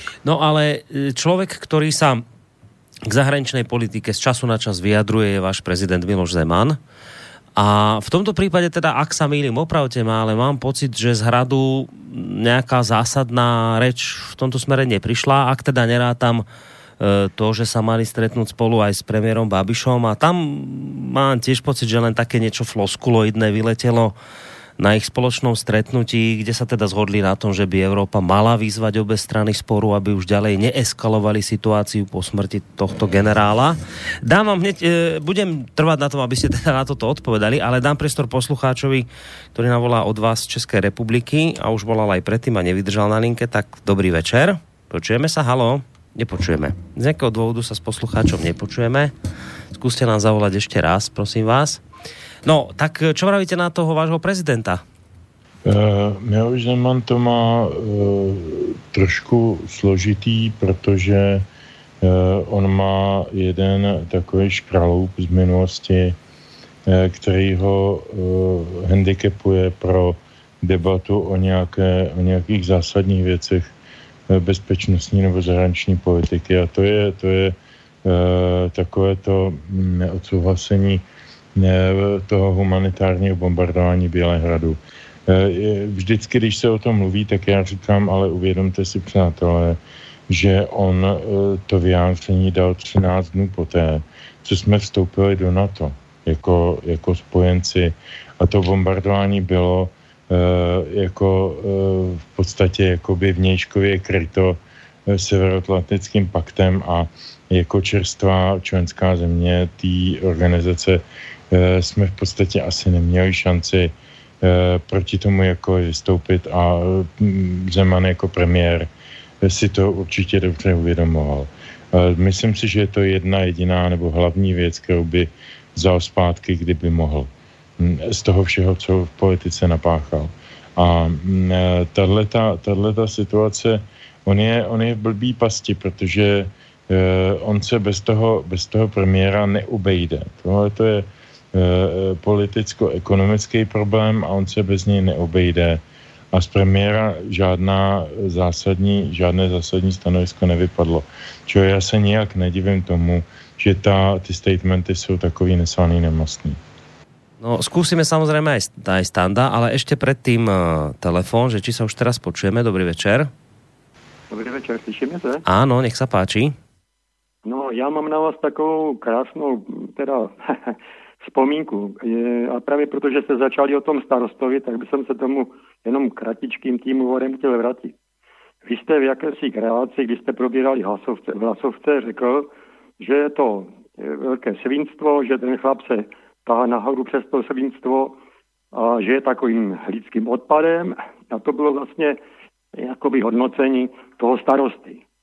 A teď prosím vás pěkně na to bezprostředně reagoval pan Velk a říká, já už je, jsem několikrát upozornil příznivce Miloše Zemana na to, aby si všimli, že názor Miloše Zemana na Vlasovce jsou stejný jako u Novotného.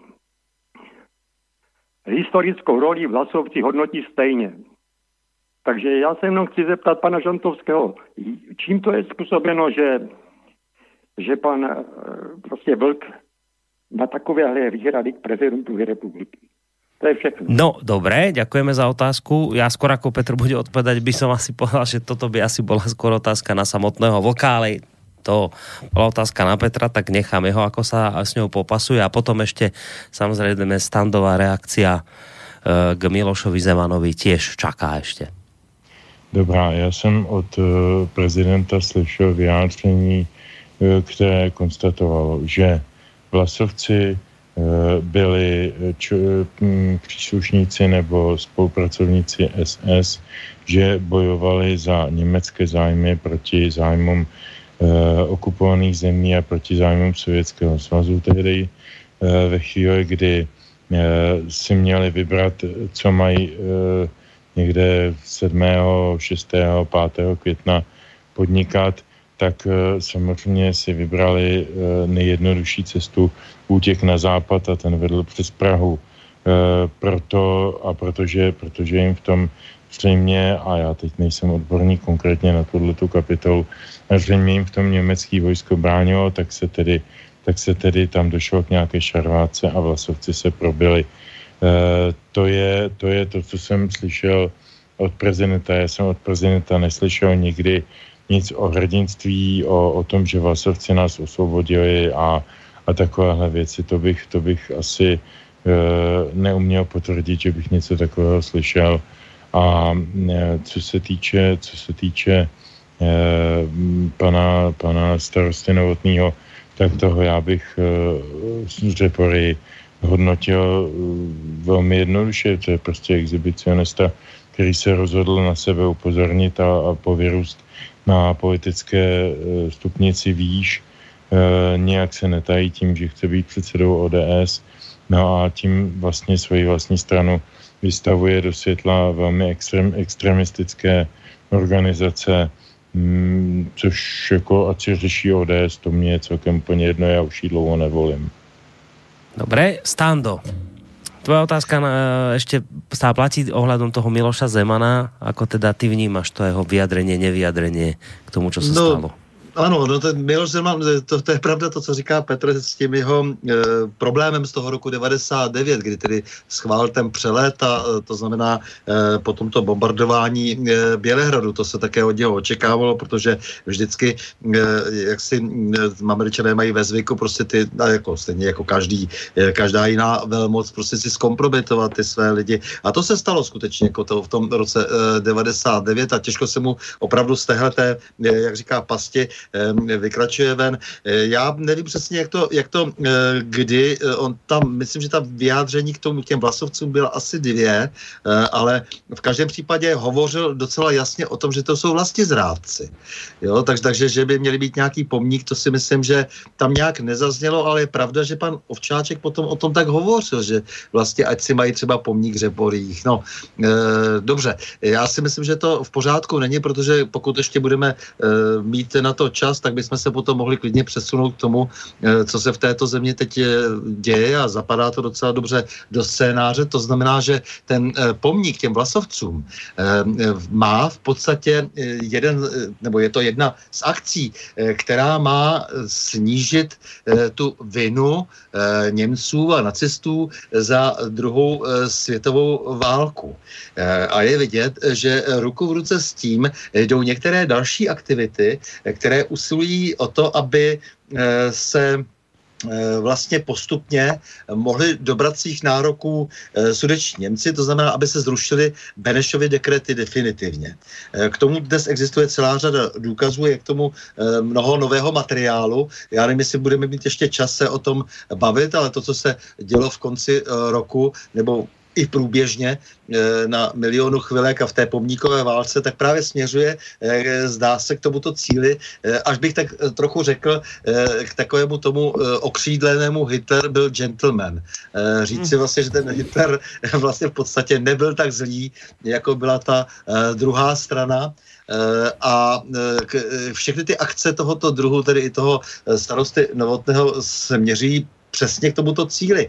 Ale e, nepřeceníme roli e, nějakého řeporejského starosty. E, tam jde o to, že ta akce byla dlouhodobě připravovaná a že jeden z hlavních aktérů je jistý Pavel Žáček který eh, přijel v létě do Řepory a vysvětlil Pavlu Novotnému, eh, že to je ta kauza, eh, které by se měl chopit, protože on sám samozřejmě s tím nechtěl hned mít tolik společného, tak to potom schutí celé pozoroval, ale on ho vlastně nabrýfoval a vysvětlil mu v létě, že tam byl ten generál Buňačenko, že tam byl ten štáb a tak dále a že by se tou kauzou mohl proslavit. No a to se pak také stalo. Takže byla to připravená akce z Luna ODS. Ten Pavel Žáček přivezl také předsedu ODS Fialu a e, celou tu věc probrali během toho léta. No a Pavel Novotný potom posloužil jako užitečný idiot. Dobre, však nakoniec k tomuto sa môžeme dostať v záverečnej časti, tam nám ostane nejaká taká dobrá štvrť hodinka do konca, ale poďme si teraz hádam zahrať, nech nám aj všetky pesničky saminú. Takže Petr, daj trojku. Tak, trojka se jmenuje Pro labutě. Taká rychlovka? Dobre. Ozaj. Dobre, tak poďme na ňu.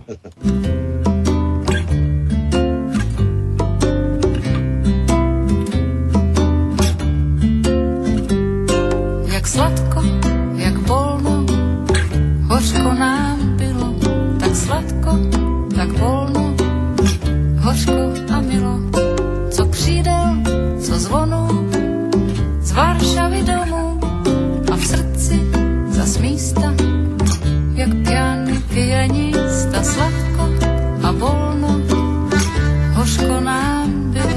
tak sladko, tak volno, dolče a milo.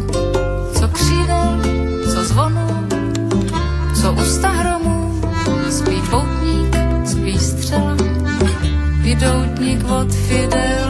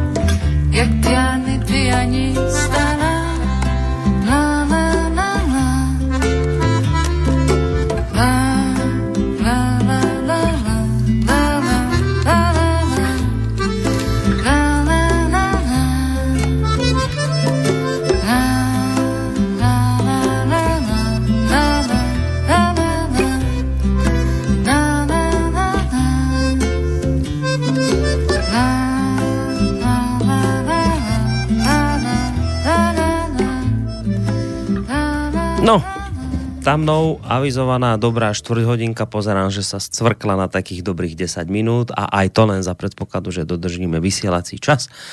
Na druhej strane, ale my tu zase máme dovolené preťahovať, nehľadajte prosím za tým žiadne sprosté dvojzmysly. Kto už by nám len mohol zakázať, e, aby sme neposunuli reláciu aj ďalej, ak je potrebné, tu na Slobodnom vysielači. Je to možné. No ale hovorili sme o tom, že možno v tejto záverečnej časti by sme sa už mohli tak poobhľadnúť za tým rokom 2019, aby sme teda dostali svojho slubu, ktorý sme dali v úvode tejto relácie. Keď som tak pozeral na rôznych českých portáloch a médiách, čo tak svorne spoločne možno tak najčastejšie označujú za najvýznamnejšiu udalosť roku 2019 v Českej republike. Asi mojich dvoch eh, parťákov tým neprekvapím, keď poviem, že uh, touto udalosťou bolo už spomínané, boli už spomínané aktivity Milión chvílek. Zacitujem niečo z portálu A2 Alarm. To je inak, ale taký názor viacerých médií, budem teraz citovať, za 30 rokov od sametovej revolúcie sa žiadnej iniciatíve nepodarilo usporiadať v jednom roku dve protivládne demonstrácie, na ktorých by sa zišlo viac než štvrť miliónu ľudí. Spolku Milión chvíľok pre demokraciu sa to podarilo celkom úspešne, pritom využili taktiež 30, 30. výročie odpádu komunistického režimu akokoľvek v tomto ohľade Mikuláš Mináš a spol miestami bilancovali, balansovali až na hranici uh, sametového cosplay. Okrem šikovne aktualizovaného odkazu zamatovej revolúcie ale spolku pomáhala aj stupňujúca sa arogancia premiéra Babiša, ktorý spochybňuje všetky obvinenia zo stretu záujmov aj nadštandardného množstva štátnych dotácií, ktoré poberá jeho bývalá firma Agrofert. Takže zhrnuté, počerknuté, najvýznamnejšia udalosť roku 2019 v Českej republike aktivity spolku Milión chvíľok, ktorému sa podarilo dvakrát e, e, zorganizovať protivládne demonstrácie, na ktorých sa zišlo viac než štvrť milióna ľudí. To je nebývalý úspech, ktorý teda od pádu socializmu ste v Českej republike nemali. Takže toto je podľa mainstreamu najvýznamnejšia udalosť v roku 2019. Tak, čo k tomu máte vy? No tak já, jestli můžu, tak já si myslím, že nejvýznamnější událost je, že když pominu uh, jistý nesoulady v číslech, který udává uh, samotný spolek uh, milionových lidí, nebo jak se se jmenuje, a jak podávají čísla třeba statistiky policie České republiky, tak tam jsou docela poměrně významné e, odlišnosti a o tom čtvrt milionu tam lze v obou případech velmi vážně pochybovat. Ale to, to ponechme stranou jako jistý český folklor, že se natahujeme, nafukujeme a říkáme, že štíka, kterou jsme ulovili, měla půl druhého metru. čehož se štíka nikdy nemůže jak si dočkat, tak nejvýznamnější událost je to, že všechny tyhle ty srocení, které jsou byly svolaný v podstatě za účelem podněcování k, ke státnímu převratu, byly neúspěšný. Nik ničemu nevedli. Víte, mně to připadá, v roce 2013 byla první přímá volba prezidenta. Eh, a je to trošku, trošku jako eh, neustálá historická paralela. Já pak řeknu, v čem mm, to vidím. Roce 2013 eh, proti sobě v druhém kole stál pan Schwarzenberg a pan Zeman.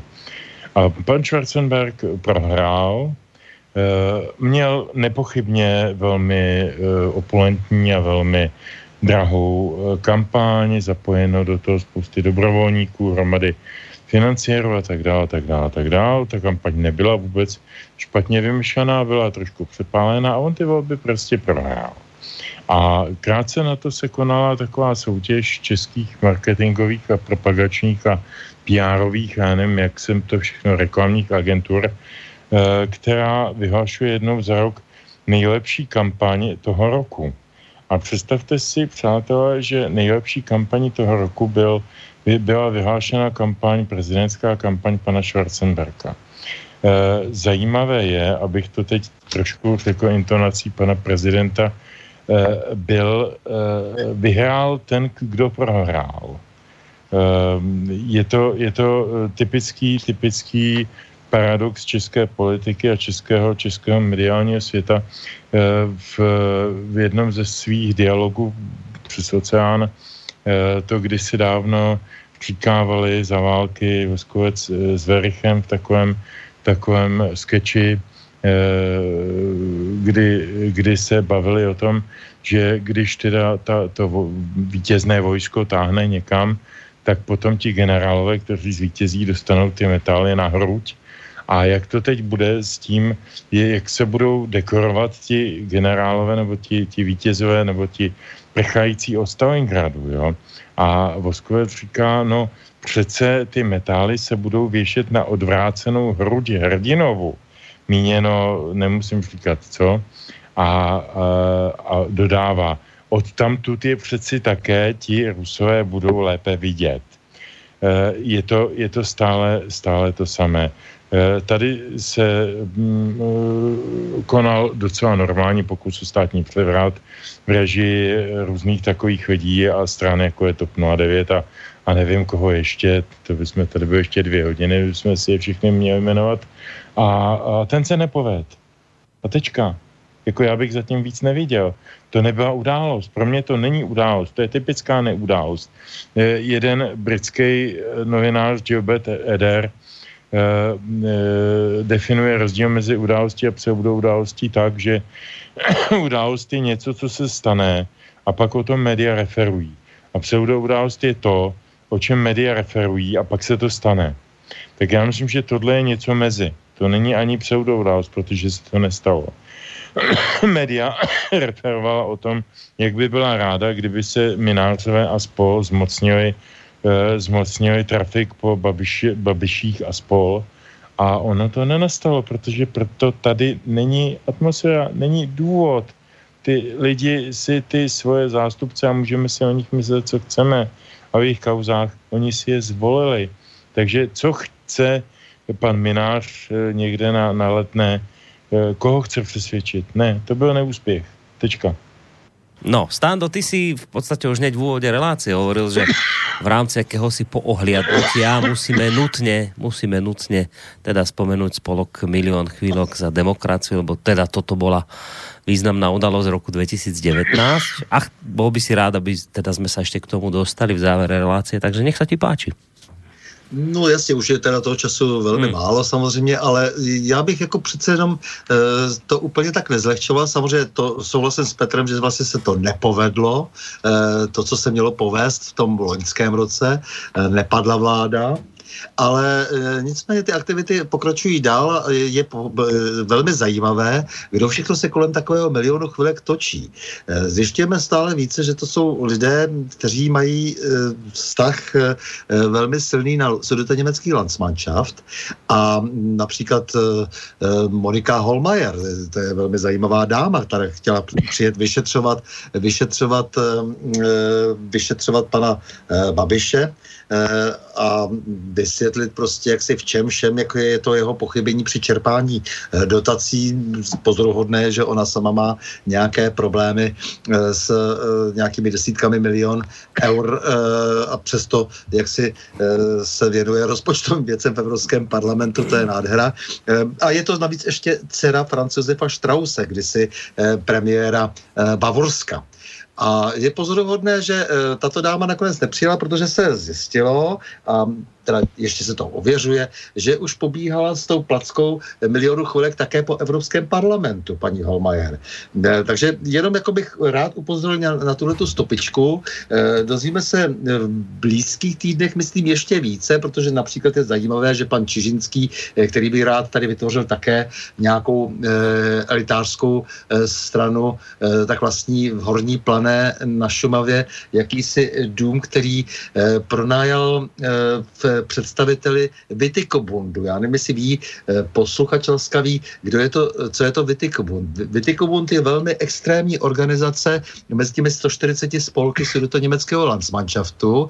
Eh, je považován za extrémní organizaci, pokud vím, i eh, německou tajnou službou Bundesnachrichtendienst a je zajímavé, že tento pán vlastně v takovém úzkém e, spojení e, s panem Čižinským, který dnes dělá politiku e, na Praze společně s Piráty a má nějaké velké plány do budoucna a samozřejmě s, milion, s milionem chvilek, který už můj jeden přítel nevydržel a přejmenoval na milion Augenblicke. Takže je to, myslím, velmi, velmi pozoruhodné a sledujme, sledujme opravdu, jak řekl zase náš společný přítel, sledujme stopu peněz. Hmm? Tak já bych tomu ještě jenom jednu maličkost, co nás čeká v tomto směru, bude docela důležitý. Pokud se nemýlím, tak příští setkání e, sudecko-německého Landsmannschaftu se má konat v Plzně letos. Eh, a dost by mě zajímalo, jestli se tam opravdu konat bude a co se okolo toho bude dít. To myslím si, že bude docela vážné vnitropolitické téma. Mm. No, tak nakonec asi budeme potom v tých budúcich reláciách na to aj nejakým spôsobom reagovať. Ale vyzerá to tak, že teda môžeme to dnes už odpískať. Končíme? No asi jo. Dobre. 22.30. Dobre, tak to končíme. Ja sa s vami teda obidvomi lúčim s Petrom, ale ešte tak, že samozrejme je mu jasné, že bude mať posledné slovo, lebo nám oznámi pesničku, ale tak či onak, Obom vám veľmi pekne ďakujem za dnešnú reláciu. Som rád, že sme sa teda opäť vrátili do hry po tom mesiaci. Teda menovite e, Standovi Novotnému, ktorého počúvate u nás samozrejme vždy v pondelok v rámci relácie na Prahu zmien. A dnes mu teda ďakujem z relácie Dualog. Je to bývalý policajný prezident a toho času prezident asociácie nezávislých médií. Stando, maj sa pekne do počutia. Mm-hmm. Já děkuji tobě za to, že jsme tady takhle zase zpátky pohromadě a samozřejmě Petrovi, že jsme se tak hezky popovídali uh, a aby to nebylo tak jako na začátku, když on by vyčetl, že jsem vás oba přivítal eh, jaksi jenom jedním pozdravem. No, tak to, samozřejmě tak teď to rozděluju, jo? Aby, aby, to, aby to nebylo nespravedlivé. Ale zároveň si udělám trošku reklamu na pondělek. Eh, v pondělí bude uh, rozhovor na Prahu změn s Tomášem Rajnochem, uh, což je ginekolog a porodník. Takže dámy, hmm. Které mají nějaké dotazy, možná zajímavé, můžou volat. Dobré, a prípadne páni s dlhými prstami, ktorí sú mladí a chceli by sa e, tomuto remeslu venovať, nech počúvajú, uh, možno ich to zaujme. Uh, takže to bol Stando Novotný. Uh, sorry, sme sa rozlúčili a máme tu ešte Petra Žantovského. Uh, Stando si dnes odnesie, vďaka tebe, Petr, podľa mňa takú malú traumu z tejto relácie, hlavne z toho začiatku, kde teda si mu výtkol to neprivítanie. Neviem, ako dlho sa ešte budeme k tejto nešťastnej udalosti vrácať, ale v každom prípade... No, určitě dlouho, dlouho, po, po, po celý rok. A samozřejmě, já jsem se ještě nerozlučil taky s posluchači, takže raději to učiním, nebo mi potom už nenecháte prostor, takže vážení a milí posluchači, tak, velká úklona, děkujeme, že jste nás poslouchal, že tak. jste s námi. To bol Pet, uh, Stando Novotný, ktorý si teda opäť prevzal slovo asi už teraz naozaj naposledy. A ešte tu máme teda Petra Žantovského, mediálneho analytika, vysokoškolského pedagoga a publicistu, s ktorým sa lúčime tiež a zároveň ho vyzývame k poslednej pesničke. Petr, tak já bych byl za prvé strašně nerad, aby to byla opravdu poslední standová slova, protože to je jeden z mála lidí, které má smysl poslouchat. Eh, Stando berte jako moji poklonu. Yeah. S novým rokem, s novým godom. s, s novým a, šťastím. Eh, a děkuju samozřejmě Borisi tobě, protože ty seš eh, hlavní osoba celého svobodného vysílača a to všechno, co my tady si smíme povídat, za to můžeš ty, je taky za to asi potom poneseš tu největší odpovědnost a a já nevím, jak to máte na Slovensku teď eh, s tím trestáním za názor, ale u nás to začíná přitvrzovat, takže hmm. možná, že se někde sejdeme ještě. Tak, eh, trošku optimismu. Eh, poslední písnička je strašlivě smutná, je to jedna z posledních písniček Zuzany Navarový, která zemřela na rakovinu ve svých 45 letech a tato písnička je věnována Bohu. Adeus. Dobrou noc.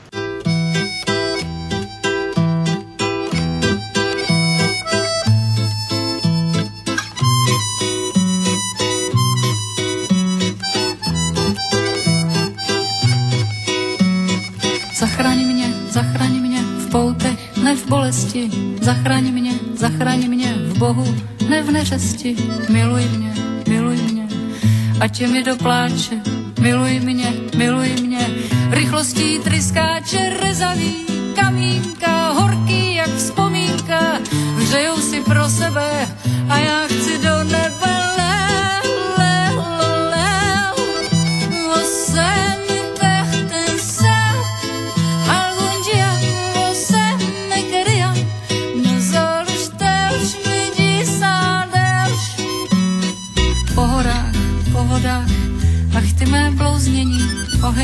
a vychřice. Na prach se proměním, klopítej, pospíchej, mraků se dotýkej, v míru, ne v souboji. Kde letí sokoly, jen stará písnička se dá mi na víčka, tak v rytmu valčíku bere už za kliku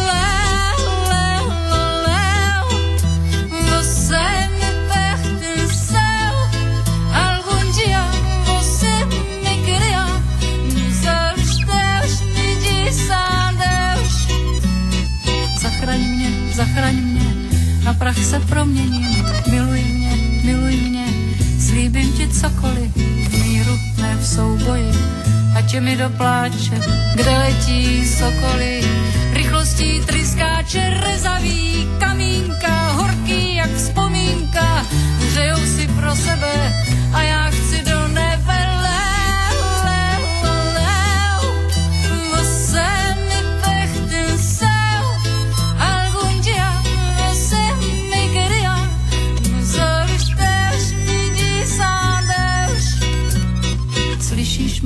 modlení. Miluj mě, miluj mě, na prach se proměním. Zachraň mě, zachraň mě, v míru, ne v souboji.